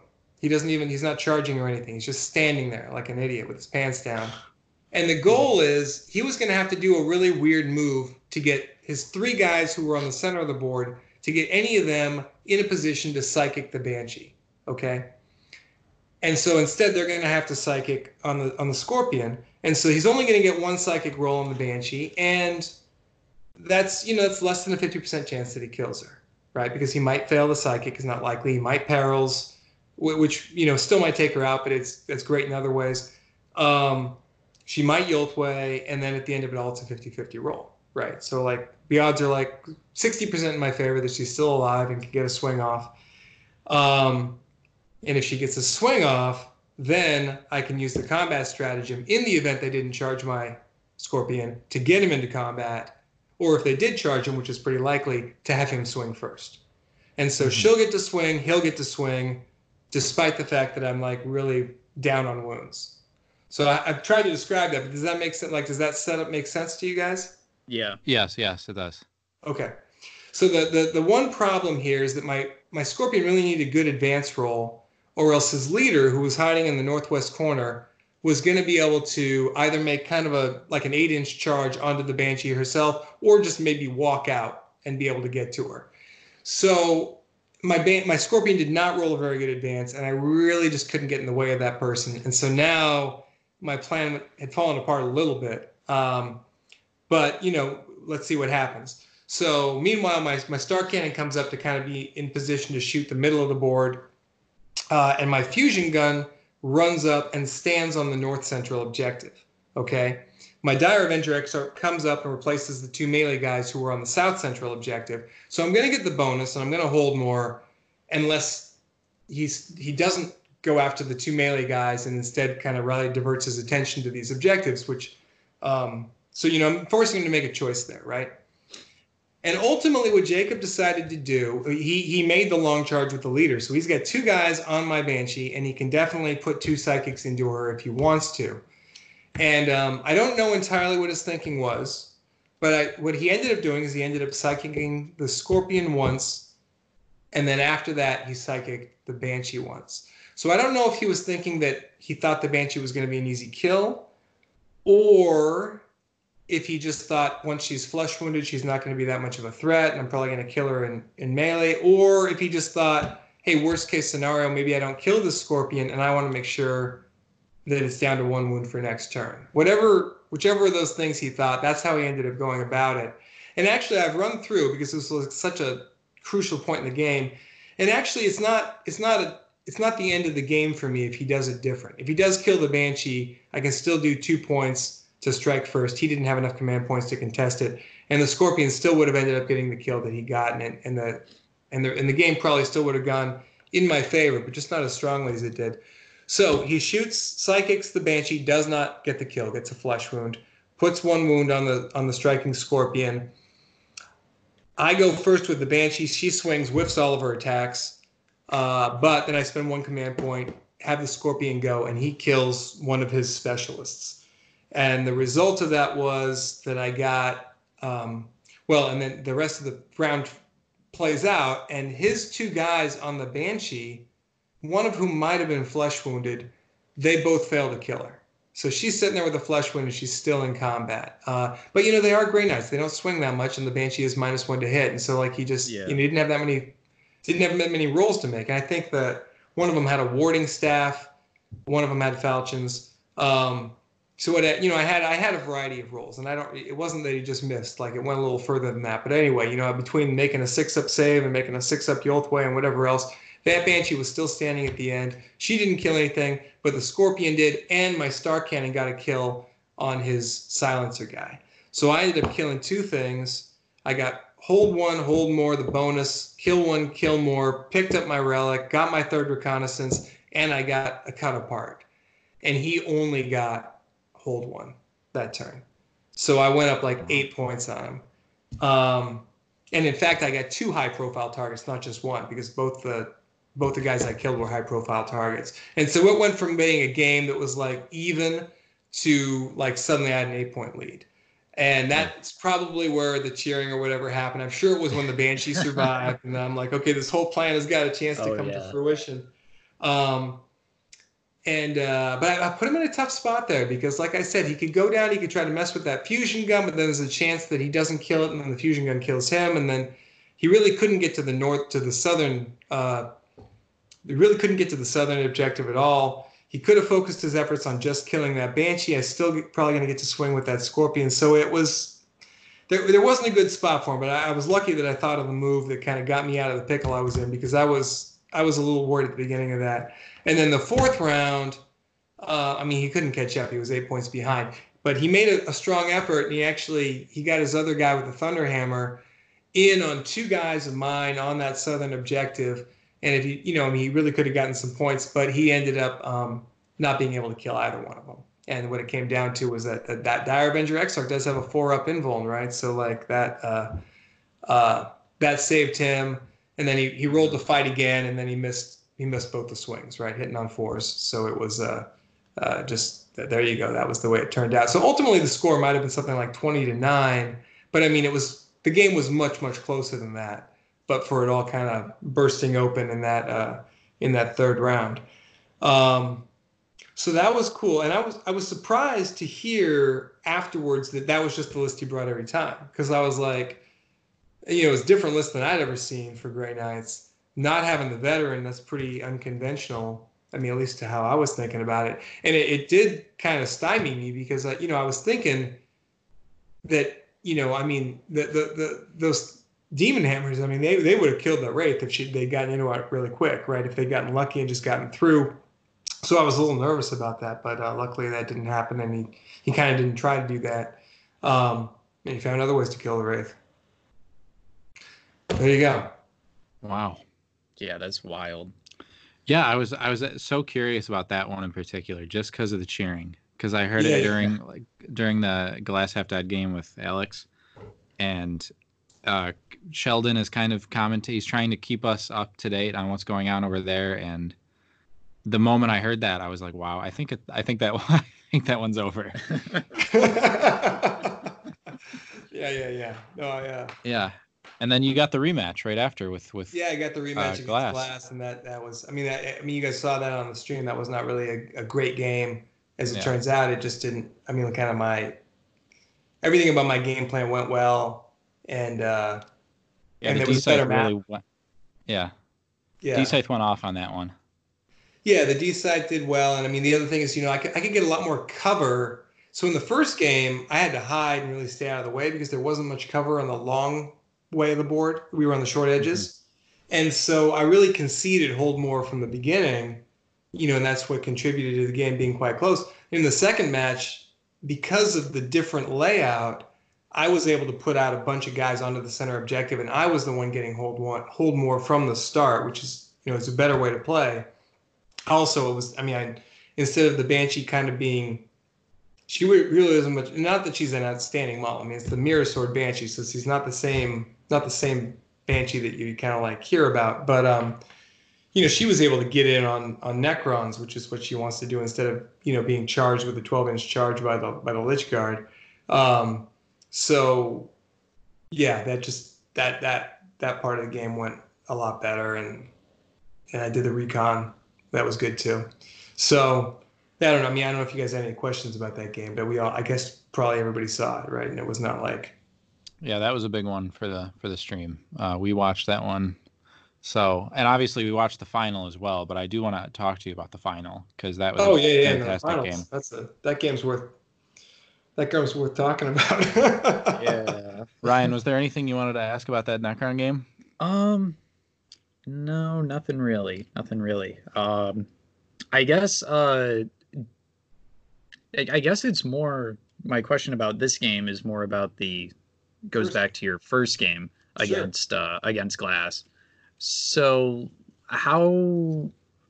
I don't know, like, what was the feeling after you had lost to Glass and you're down, you're down oh and one basically at the start of this tournament? Like, with, where with was your head points, at? Right, this is kind of a bad, kind of a bad.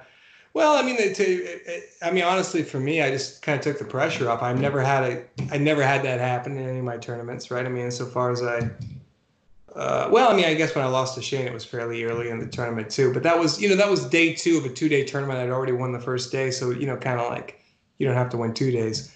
Um, but this is L V O. It's like the biggest thing, and I've lost in the very first round. Probably, you know, I mean, at that point, my thought was I'm probably not going to get to top eight with a ten-point loss on my record, right?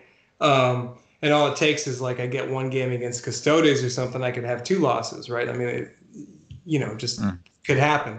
Um, so, but, you know, I mean, I just thought, well, I mean, I'm going to get to go down and meet some other players. I'm not going to have to, you know, and the downside of winning is that you know, the next game is going to be harder, right? And especially if you play somebody like, yeah. I didn't, you know, Glass is playing Necrons, is a tough list, and, and he's a pretty good player. So you have to play him the first round. That's like your one chance for an easy game if you're on like a winning every game track, right? Yeah. So, so that you, you start with that, and then you go to the next guy is going to be hard, and then the third round is going to be really hard, right? And then, and then it just the stress just keeps going up, and then the the reward, if you get all those wins, is you get to get three even tougher games the next day, right? It's just like, yeah. I mean, really, the idea of winning seven games against like really good opponents. It's like inconceivable. I mean, I don't even know how we do it. You know what I mean? Like how it how it ever gets done. It's like because every you know when you think back to every one of these games, you're like, oh man, there was definitely like definitely could have gone a different way. A few things have been different here and there and stuff. And so like it can't keep going your way. That's that's always my thought process. So uh, I mean, ultimately, my mindset was that like, hey, you know what? That just takes the pressure off, and I can just have some fun here. Which tournaments are not always as fun.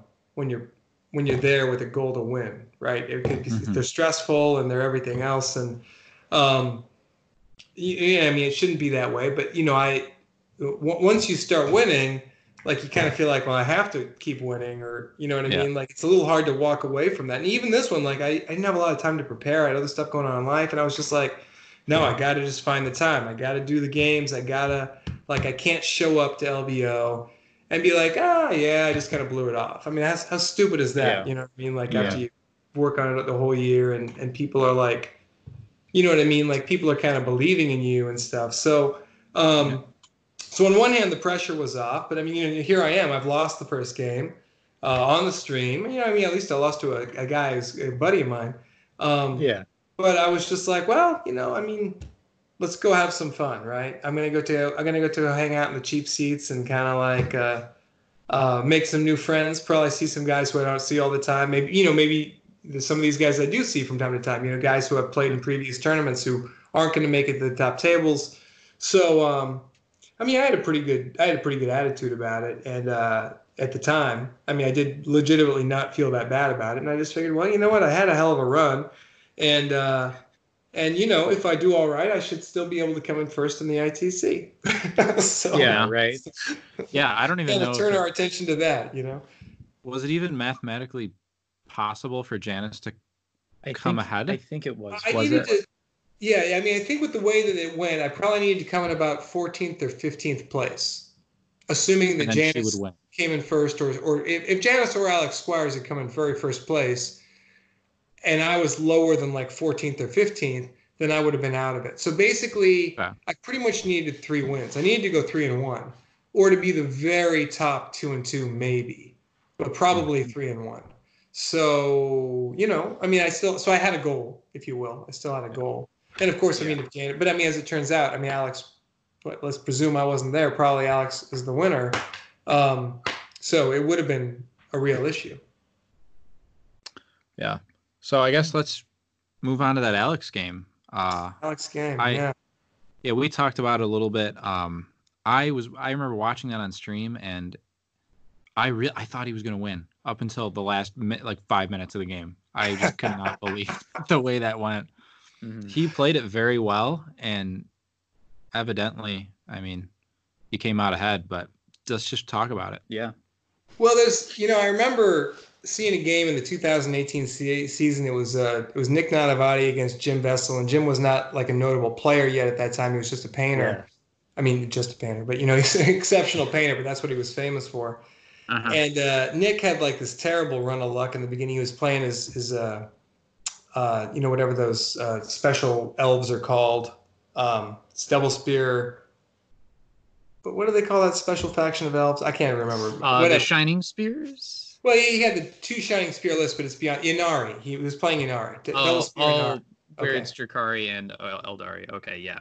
Yeah, yeah, yeah, yeah, yeah. And he didn't bring mm-hmm. any Dracari, but he had, you know, but it was Inari for the double strike twice, you know, hit twice and all that kind of stuff. And uh, he, he, he, you know, he parried the very first psychic test he took, and then Jim did the, there's a command point for psychic that, that makes you take extra damage, and he ended up, that psyker blew up and damaged a bunch of his other units, and he just didn't seem to get anywhere in the game, and, and then he kind of charged into this line of plague bears and didn't, like rolled terribly, and it didn't seem like anything was happening. And then, and then the stream went out for like five minutes, and it came back, and it's like at that time it was Frankie and um, you know, the gentleman who passed away who were who were calling it, um, mm-hmm. and they were like, "Oh my God, we just looked at the score, and Nick is going to turn this around." It was just so funny. It was like after this five minutes of the screen going dead, and you're like, "Wait, what the hell happened?" Like Nick was getting his butt kicked. And all of a sudden he's winning the game, and then like the game was over fifteen minutes later, and like Nick had won. And I, I kind of went back. I was like so fascinated by that game, and I was like, and what happened? I mean, my conclusion. I haven't talked. I mean, I don't. I've never spoken to Nick Nadavati. I don't know him, but um, my conclusion is that Nick just knew where his points were coming from. Like Nick, as that game went on, he knew what his plan to get points was going to be, and so he was having all these reversals. But he still knew where his points were going to come from. And Jim was focused on the board, like what was happening on the board. And he kind of forgot about where his points were going to come from. And that's how Nick suddenly got the win. Um, I mean, just he just he had that mapped out. And I, I I haven't spoken to Alex Squires about this game, you know, so I don't know what his mindset is or his strategies and stuff like that. But my gut feeling is that that's kind of what happened in this case. I. I knew very much what the score was, what points I was hoping to get in the third round, the fourth round. And I, I mean, as I'll tell you, as we get through it, I mean, at the beginning of the third round, I thought I had the game locked up, which probably nobody else thought I had the game locked yeah, up at that point. But not I, at all. I absolutely thought I did. And then and then some dice didn't go my way, and we'll talk about that. And, and suddenly it, it kind of it switched, threw everything into flux. But um, but I knew as that fourth turn went, like I – I knew what the score was. I knew what I needed to have happen.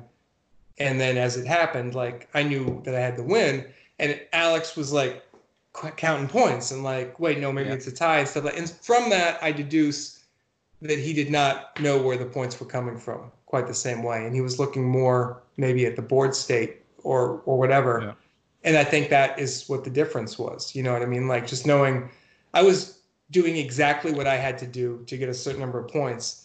And there were lots of things that I wasn't going to be doing, but those didn't matter because all I needed was, you know, I, all I needed was a tie. I had more, you know, I had more completed secondaries than him. Um, mm-hmm. So, uh, I mean, that's like, that's my really quick overview of the game. So now, but to go into more detail. um, so, you know, Alex's list is probably like the best shooting list at that tournament that I'm aware of. Right, it's only got three. I mean, as as he brought it against me, it's only got three plasma. But the key is two of them have anomalous specs, and you just you can't. I mean, you can hide from them. I, I hid from them, but you you almost can't, right? Because if he can, yeah, if yeah. he catches the barest glimpse of you from anywhere in eighteen inches, like two shots are coming at you that are hitting on threes. You know what I mean? And there's just there's just nothing you can do. You can't. Usually, I rely against a list that's dangerous on shooting. I rely very heavily on that cover and making sure they're going to have to make the excessive rolls and stuff, and you know, make those injury rolls on fives. And you can't do that. He's got two omnispexes, and yeah. so they're always going to be in the right spot. And then, and he's got three guns. So even when you take one plasma gun off, it really doesn't matter, because the engine there is the two plasmas coming down the field with the omnispexes on it. One of them's a sniper on top of that just for fun, which, you know, makes it a, a two up if he wants to. Um, I had no hope with anything I could bring of, of matching that army in shooting, right? People talk about the Asuryani being shooting, but, but it's not a shooting army like that. Like there's, there was, there, there was no way. So um, my plan was, I mean, rudimentally, my, my rudimentary plan before I knew exactly what it was going to bring and stuff is that I need to get my two really good melee units in there and, and, and going through his ranks. And so to that end, you know, I had Relic Hunters and Cut Apart as my secondaries. Uh, my third secondary uh, was probably a good choice. I ended up playing it poorly and then, and then having um, some things go not my way. It was reconnaissance. I never scored a, a single time, which is, of course, uh, an indication mistakes were made. But in any case, I, I but I but I think it was the right. It was a good thing. It was a thing I should have been able to score. Um, now, one thing I know, I didn't I didn't really play a lot against Admech in my prep matches, and the reason is it's hard to play against Admech because they can bring a lot of things. Now, Alex did end up bringing very much the same list he brought against me at SoCal when he played against my Astartes. Uh, but I wasn't one hundred percent confident he would do that. I knew he's got some other options in there, and, I, and I, I just wasn't sure. But the one thing I had done is I'd really run some numbers. And the one thing, and so the thing I knew that it's possible that Alex did not know, I don't know, is that if a Fulgurite and a Banshee or a Fulgurite and my Scorpion fight, the Fulgurite's odds of taking me out of action are really quite small. Like I really, I really win that fight regardless of who swings first. Um, and, uh, and, and on the other hand, my guy's off, odds of taking him out are, are very, very, very, very good. And so that was kind of a linchpin, a piece of knowledge maybe that I was relying on as I played. Um, and, uh, and I think that was probably a, di a difference making thing. And I, I can't say that Alex made a mistake because I don't know what he was thinking or what his plan was or, you know what I mean? I don't know all the different iterations, but in the first turn, when he moves his Fulgurite up to be kind of in a position to, you know, my Banshee wasn't there yet, but like he just moved it up. For me, that was a stepping stone and a, and a linchpin for making my game plan work. Um, and so that was something that was very, very helpful for me. So what I'm talking about is on the, if we look at the board, like kind of the northwesternish area, yeah. He moved the Fulgurite. Yeah. One Fulgurite stayed and guarded the base of the tower, right? He built that castle in the tower. Right. Uh, he, you know, he had to go first the first round. Um, he builds that tower up, and then he sort of moves to the western because he needs an objective. So he moves that to the western objective with a fire base, and then that Fulgurite, instead of kind of staying back and guarding that fire base, he moves forward, and so does the Infiltrator. Right. Um, and uh, again, I wouldn't say that was a mistake so much, but it did play into my hand because what my goal was is I wanted to hide one hundred percent from him. I wanted to give him no shooting at all.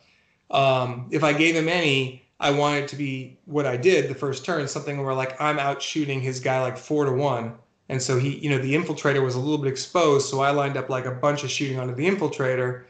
And my thought is, you know, maybe I kill it, maybe I don't, but he, I'm more likely to get kill one and kill more than he is to get that, you know, and, and probably the most likely thing is that nobody kills anything. But my Banshee is a step closer and and my Scorpion is still in reserve, you know, and that can be brought in when it comes to be. So my Banshee moved up and, and, and was right on the other side of the container from the Fulgurite.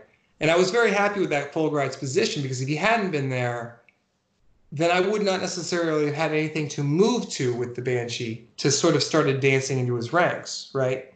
Now, from mm-hmm. Alex's perspective, I'm assuming he's thinking, I mean, I don't know what he's thinking the Fulgurite's going to charge because he didn't, I didn't have anything there yet. But um, but once I put the, the Banshee there, I mean, I think he's got no choice. He's got to do what he does. He's got to charge the Banshee. So anyway, the first turn, that's how we set it up, right?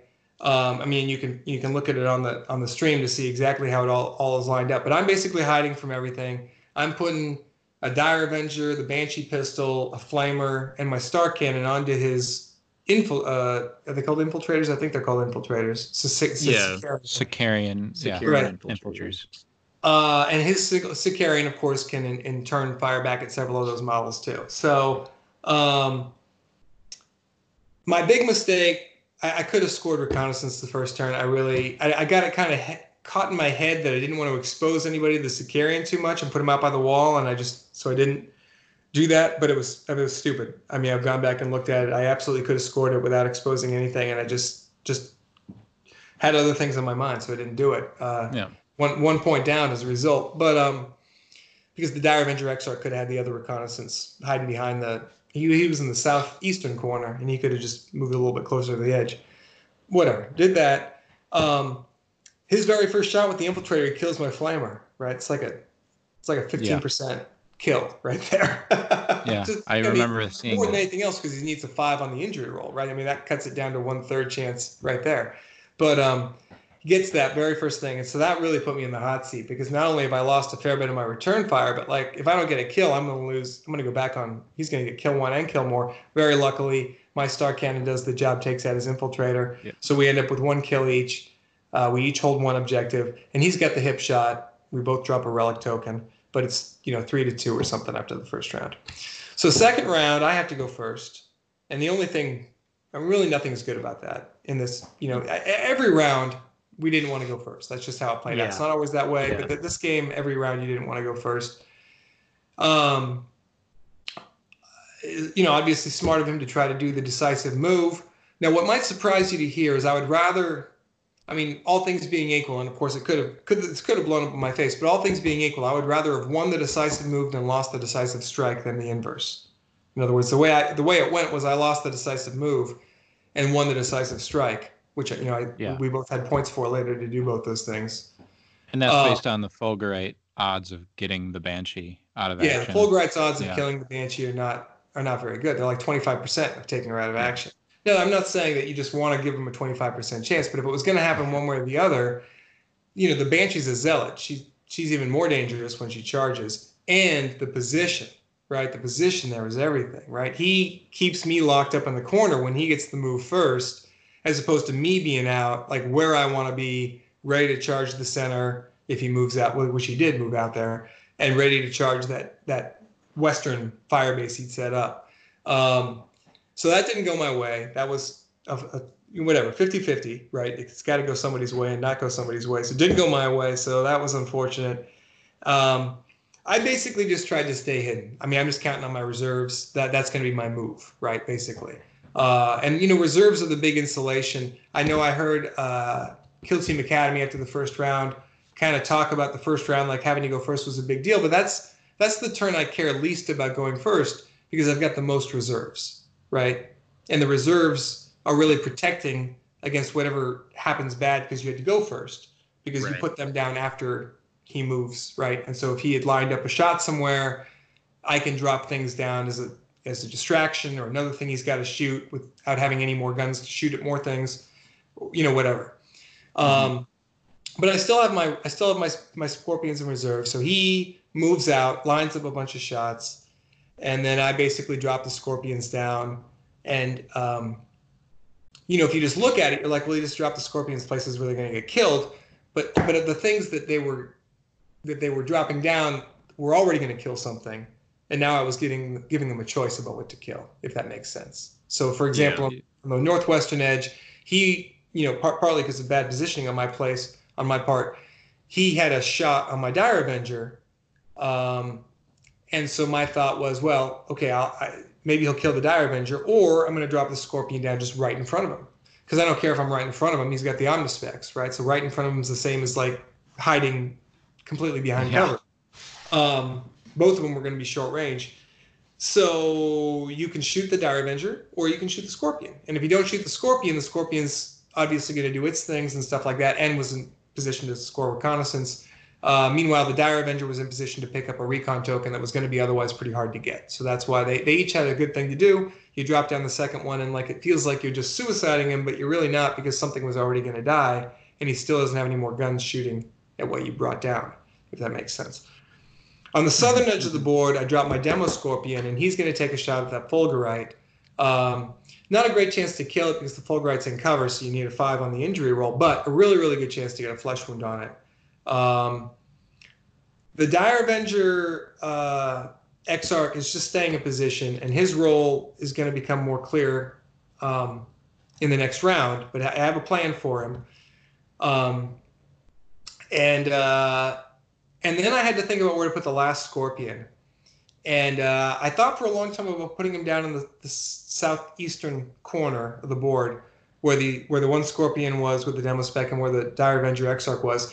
But the th thing is, he was going to be able to line up a shot on it.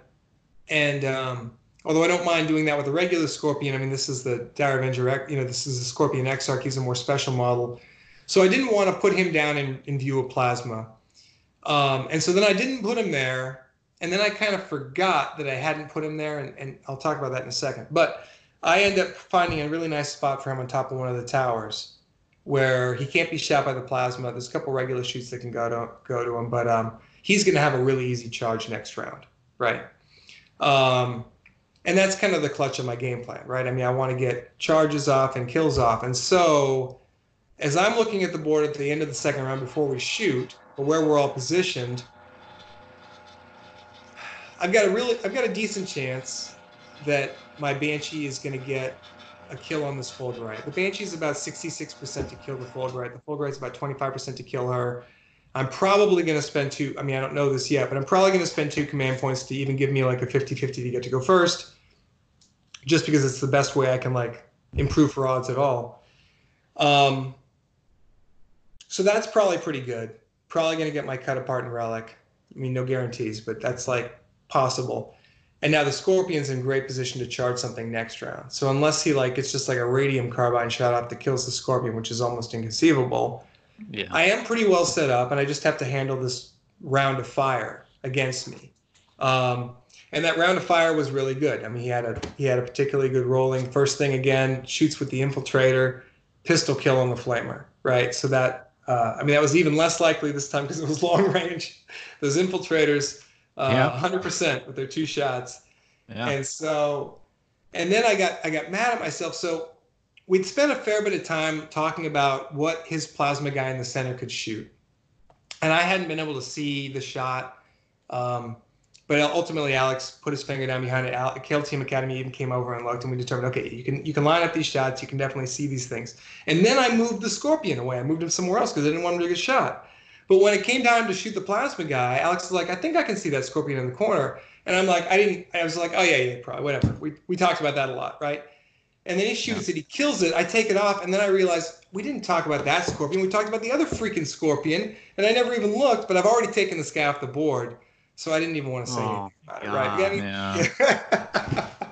Now, that'll that happen. Bad. Yeah, so I was very angry at myself. Now, that being said, he did have a different plasma shot that could have gone on that Scorpion. But it was it was didn't have an omnispec, so it was going to be a five up to hit. It was going to have to roll fours uh, or you know fives for the injury roll, so less likely. So he gets that kill. He he got the third kill on the Scorpion up top, and uh, I was kind of mad at myself, and so I I got a little bit flustered at that point in the game, and I'm like, oh my god, like so much is and, and the dice weren't all that bad, but they they felt bad at the time, you know what I mean? And I'm like, if this freaking Banshee can't pull it off. Like I'm, I don't, I, I got nothing left in this game, right? Um, and so, you know, when I'm thinking in the abstract, you know, like cold calculations, oh, twenty-five percent chance of killing her. That's, that's fine. That's, that's a acceptable risk. But after the dice have been going against you, suddenly the twenty-five percent sounds terrible, right? Yeah. Oh yeah. So, um, but as it turns out, I rolled the decisive, you know, the decisive strike. I got to go first. So you didn't get to roll the dice, and I killed the, the Fulgurite. And that was, um, pretty important, but I was still frustrated, and so I made the second, I mean, probably the biggest mistake of the game. I mean, it's the biggest mistake of the game, but it was my second kind of notable mistake. I just, I didn't move the Banshee like I should have. Like, I just didn't move her after she killed the Fulgurite. And that Banshee could have moved three inches towards the center of the board if I'd been smart about it, right? Um, really important, because what we're going to see that happens next. But I just leave her there. I think I, I think I nudged, nudged her like a, an eighth of an inch the other way, thinking, oh, she'll pick up the relic token. But no, because the Dire Avenger was going to pick up the relic token, which was like harder to get to. Um, and so I just nudged her kind of uselessly instead of moving uh, her, her where she should have been. Okay, so now we go to the third turn. Uh, Alex has to go first. And I spent a long time thinking about whether I'm going to do a decisive move, because I briefly was thinking that maybe the Dire Avenger Exarch would be the one to do the decisive move. Um, so this is a funny thing that other people that probably wouldn't wouldn't think about. That Dire Avenger Exarch is really hard for a Fulgurite to kill. Among other things, he's got, I mean, he's got two wounds and he's got a four-up invuln save, right? So like, mm-hmm. uh, I mean, and the odds of killing it, I think in the abstract are like twenty percent. And if I put, if I reserve a reroll for that invuln, which would kind of be my thought process, I mean, that's, you know, ten percent. I mean, it's, this is abstract and it's, but whatever. That's, so I, I was pretty confident that Dire Avenger Exarch was going to live wherever he went. And so then the question is, do I want to Fulgurite around the corner? And then interestingly, the Dire Avenger Exarch actually has a higher than twenty percent chance of killing the Fulgurite because he's got a flesh wound on it. You know, he swings twice, hits on threes, wounds on fours. Uh, You know, he's got the five up, you know, five up, five up and all that. But still, the, the end result is a little bit higher since he had a flesh wound on him already. But the problem with charging him was that there were too many relic tokens nearby. And he was going to be able to pick one of them up if I charged him.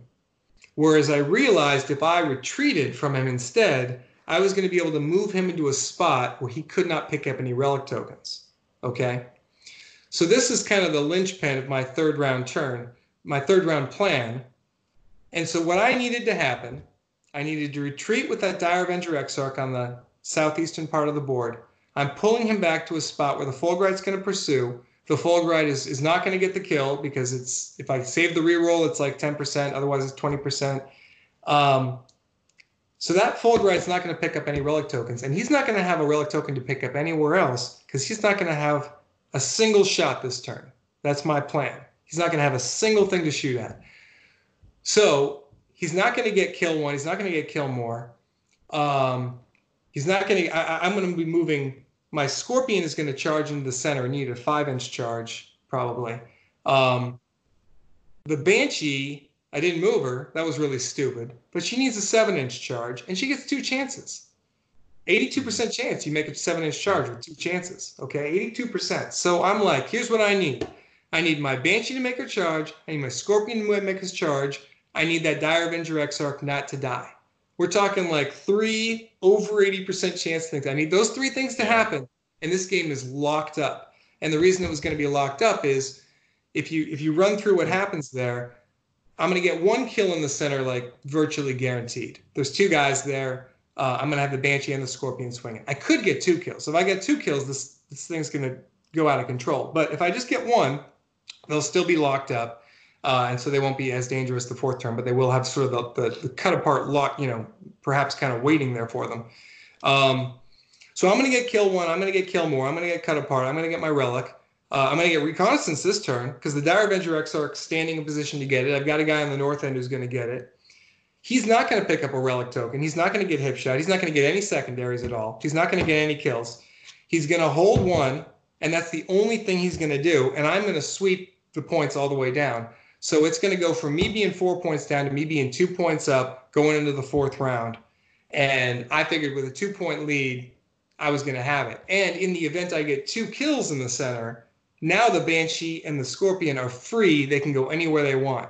And all I needed, all I needed for this plan to come together was the Banshee to make her charge, the Scorpion to make his charge, and the Dire Avenger Exarch to survive. So the very first thing that happens is the Scorpion makes his charge. I did a decisive move to get it, and he did great. He locks up both targets. Perfect. Um, Alex makes his moves, you know, nothing exceptional, uh, I mean, to my mind at the time, and then the Banshee fails with two seven-inch charges. And wow. That changes everything because not only is she not in there doing damage, but now he's got something to shoot at.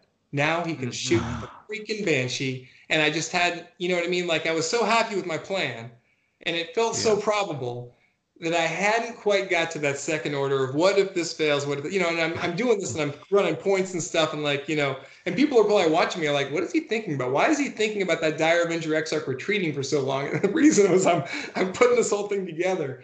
And it all just falls apart because now he's going to get a kill. And the bottom line is if you play it all out now, I'm going to lose the Banshee. He's going to be two points up going into the fourth round. I'm still going to have a decent turn, but um, he's going to be two points up. I'm going to probably be locked up in the center with my Scorpion. I'm not going to really have any way. He, you know, with only one guy there, he's certainly going to be able to walk away. I'm not going to be able to box him in. With two models, I probably could have, if there'd been one survivor, I could have boxed him in against that wall there. But with one guy, I won't be able to do that. So that Scorpion's going to be sitting there, probably just hanging out doing nothing. I'm going to have no chance to get cut apart the fourth round. Ah, the whole plan just fell apart, right? So I'm like, what the hell can I do to save this?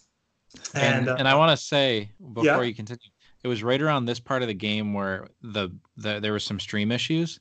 Oh, so, no kidding.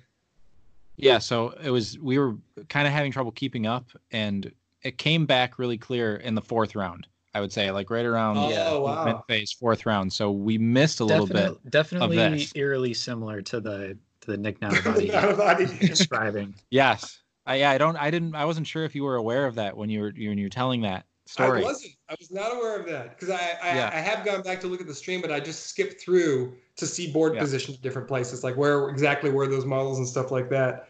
Um, because watching me take a long time to decide where to move is not as fun. Is not any more fun for me than it is for you. um, but uh, so anyway, that was my that was my third turn plan. The Banshee fails a charge, and so now what I end up doing is I wheel out the Star Cannon to shoot at that plasma guy. Now, of course, he shoots first because he had to go first this turn. So now what's going to happen is the plasma guy could shoot at the Banshee, but if he does that, he's going to get shot by the Star Cannon. So probably he's going to shoot the Star Cannon instead. And that's a lot better for me because the Banshee, I think, has the potential to be a better model in the fourth turn. And additionally, when the Star Cannon dies, the consolation prize is that its pilot is free to move about the board and do stuff. Whereas previously it's kind of anchored to that Star Cannon, making sure it can do that job, right? Um, mm-hmm. So um, with that kind of... With that in mind, I put the Star Cannon out thinking it's likely going to get killed. Um, and then we proceeded to roll dice, and uh, and everything unexpected happened this turn. My Star Cannon uh, does not get killed by the plasma. Now, I will say, if plasma shoots at three things, it's not it's going to take one of them not out of action. And this was his third plasma shot, and I did, you know, the, the Star Cannon did survive. The Star Cannon... Uh, Now he he he was hitting on twos, reroll and, and rerolling ones, and hit and wounding on twos. So his odds of getting two wounds through onto it were pretty high, and that didn't happen. He only got one wound through. But once you only get one wound through on that Star Cannon, its odds of survival are actually astonishingly high, on the order of sixty, sixty-five percent. Um, and it just has to do with it's got a six up armor save and then two Yoltway saves, and if you make any one of those three sixes, uh, you're just totally in the clear.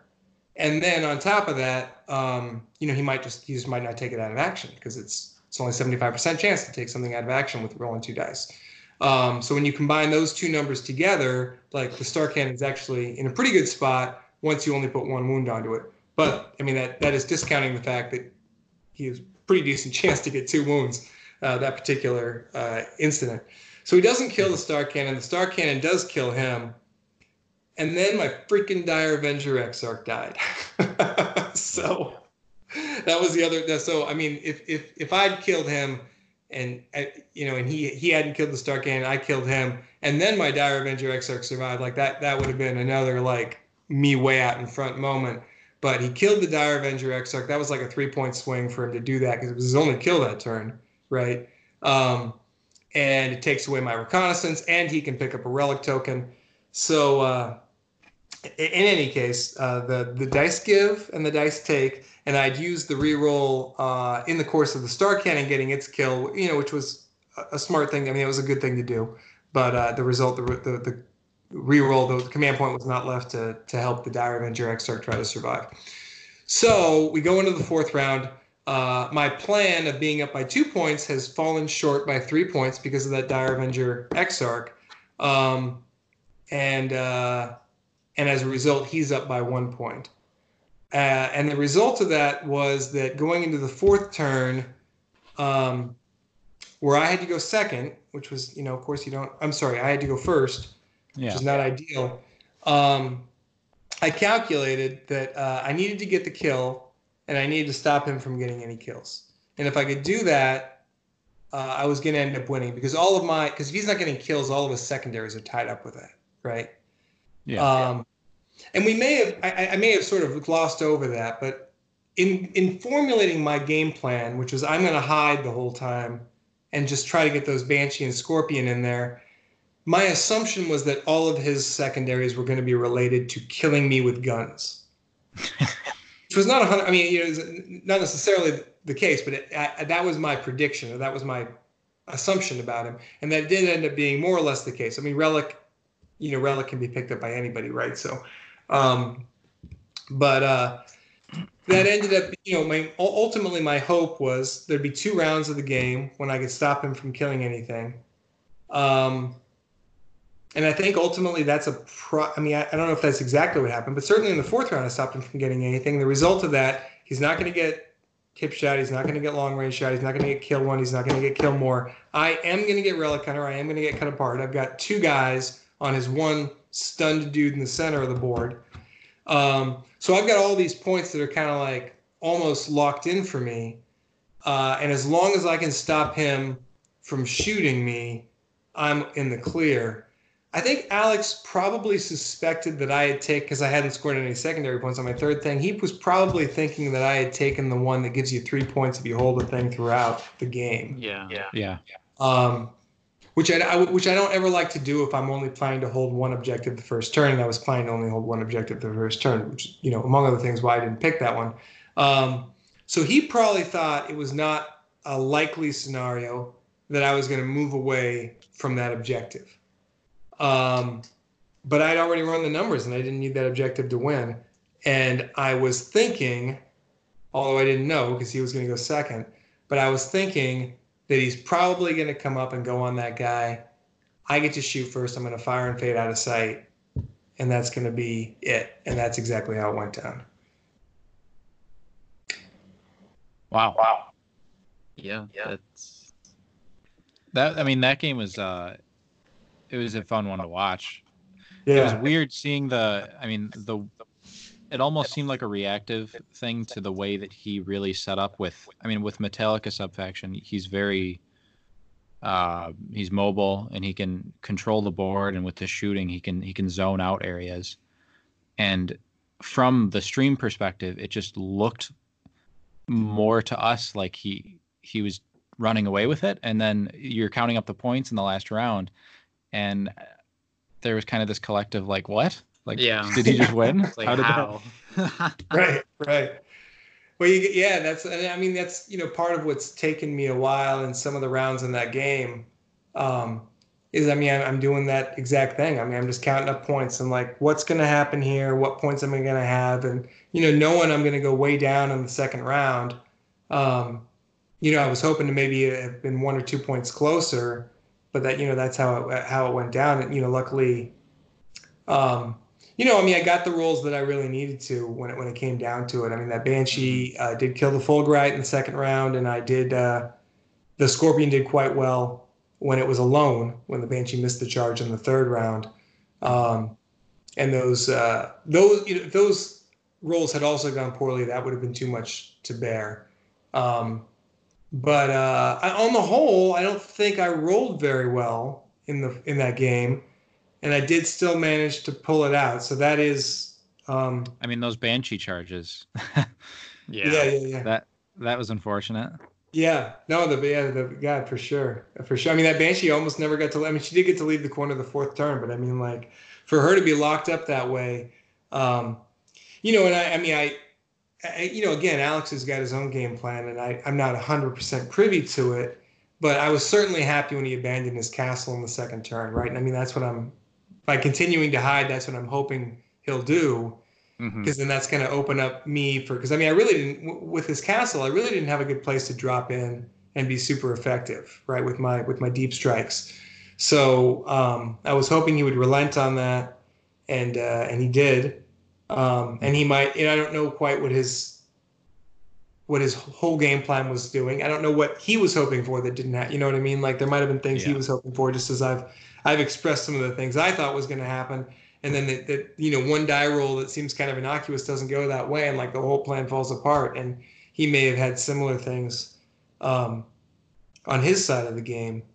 But yeah. um, but yeah, uh, I think that if I, well, I mean, you know, whatever this is, I mean, it's too much to to to think into it. The game goes a different way. But I think that if that Fulgurite, instead of trying to come out after me, if it kind of stays back, just to be used as a counter charge, you know what I mean? Like when I charge something of his, only then does it come out. And now I've got, you know, if I don't kill both of them in one turn and he's swing, swinging first and maybe putting the flesh wound on or whatever, then, um, you know, in that spot, I probably have a much tougher nut to crack. But, mm-hmm. uh, but you know, I mean, ultimately, like that Fulgurite came to me, and it's bad that I'm in the corner, but on the other hand, I'm, I'm getting my cut apart and my relic hunter kind of brought to me, if that mm-hmm. makes sense, right? Because mm-hmm. that's my, my whole game is that, that those big melee guys are going to get action. And he did not, um, he did not stop that from happening. But yeah. Past, you know, the first turn he stopped it very well, but then the, then the past that he did not. So obviously he was the main piece at this tournament for Admech. Uh, do you think that we're going to see kind of like an Asuryani like resurgence of, or I guess not really resurgence, but like just kind of a surge of Admech players in twenty twenty, because he seems to have really like shined a light on this faction a little bit more with L V O?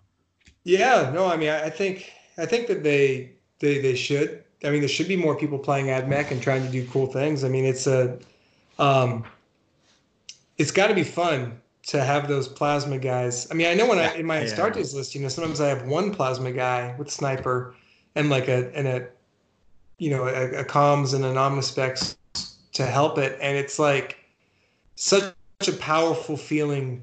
And he's got two, you know, to have two of those, like that's a neat starting point. And you can do a lot of things with the rest of them. You know, I don't know. Um, you know, those infiltrators are kind of, I mean, they're kind of cool models and they're kind of a jack of all trades, but you know, maybe that's, I don't, I don't know if they were the right move in this game. I mean, they, I guess they got two kills. You can't complain yeah. with that. I mean, it was the pistols, right? Yeah. Yeah. The pistols. Yeah. I mean, they, are, they have pretty good pistols. I mean, you know, three shots, eighteen inches. That's, But they are, I mean, at the same time, I mean, there's plenty of things in the game that, that have firing profiles that are better than that. Um, but they're, they're a neat unit. I mean, I have to admit, I always I always am tempted to take them too. Um, yeah. But I wonder if, yeah, I don't know. I don't I don't know yeah. what else. What else? You know, I I'd be tempted to just, you know, what else can be done with that list that that I haven't seen it do before. I mean, obviously he was bringing all priests on the other days, and I don't think that's the. Uh, I mean, that's a cool thing to do, but it's not a winning. Yeah. Um, stratagem, but uh, but I bet there's other things that can be done that that are kind of neat with that. Um, yeah, you know, with other, other kinds of melee units or what that could be brought. And with the plasma calibers, I know a lot of people were kind of afraid of of the four plasma, and I don't even think he took it. I don't think he took all four plasma ever during the tournament. I think he always took three, two or three. Yeah. Yeah. T- two is. Enough. I mean, he's got yeah. two and one, two and a backup, right? That's what he's kind of yeah. kind of doing. Um, I mean, yeah, I think that that's as long as you're careful with them, right? I mean, yeah. that's the key. You, you got to be careful with them. You got to move them very purposefully, and uh, yeah. you know, and that's where it's a hard list to play. It's not like yeah, he's I mean, a great people player. Have eight admi- you know, eight uh, Astra Militarum plasma guns. You know, they're just like. Firing them willy nilly, but you know, I mean, it's so you know the thing that thing he does with the the Canticles, where the first turn, when he doesn't expect to have shots lined up, you know, and it probably varies, right? Sometimes he he goes second the first turn and he does have shots lined up, and then he does the reroll ones that turn, mm-hmm. and then he saves the the Shroud Psalm for the other one. But I mean, that Shroud Psalm is a tough. Like, what are you gonna do? He's shooting at you, ignoring cover. You're shooting at him, minus two for like. Yeah. There's no there's no list in the world that can compete with that on shooting. Yeah. So if you're trying to, or if you're just like running through the fields hoping it's going to work out, like both of those things are just terrible ideas. um, which is, I think, where, where we saw some of his opponents, you know, maybe Dakota and the and the um, the gentleman who was in, in the eighth seed with the Thousand Suns. You know, both of those guys had done so well against a lot of things, and then they hit him, and it was just a freaking brick wall when they ran into Alex Squires with that um, kind of yeah. devastating. Even Janice had a tough game against him, I, I believe. And Janice, you don't see that too often, where where she kind of gets on the other side of that. Yeah, usually she's oh, busy she is, like uh, tabling Tyranids or something. Yeah. Gotcha. Did J- did Janice play Alex in the in the final eight so- at some point? Yeah, I believe it was semis. Oh, okay, gotcha. When you were playing when you were playing Glass. Gotcha. Yeah, and uh, I think it was a pretty one-sided game. It really, I obviously it wasn't streams, but from what Sheldon was saying, it really wasn't going her way. I don't know exactly what happened. But... yeah, so he'd really he'd been blowing the Asuryani away all day. Yeah, he's he's a great player. I mean, mm-hmm. I don't you yeah. can't really take it away from him. Right, uh, right, right.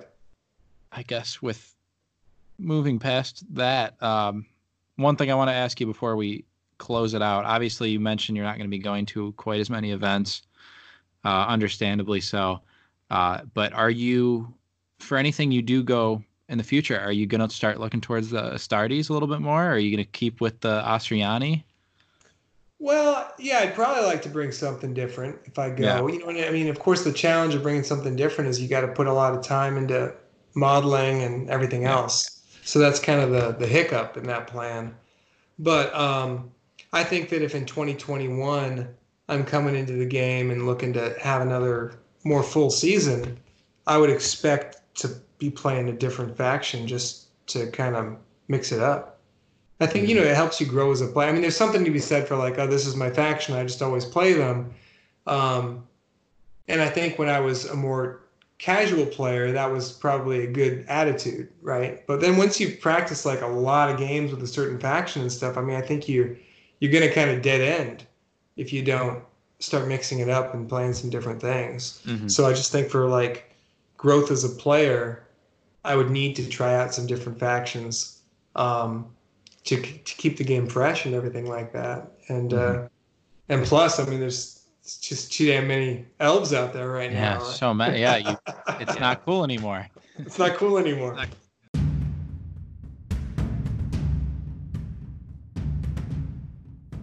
We hope you've enjoyed this episode of the Command Point Podcast. Don't forget to like, comment, subscribe, and rate us on whatever platform you use to listen, as it helps more listeners find our podcast. And this also helps to grow the Warhammer forty thousand Kill Team community. Thank you for listening.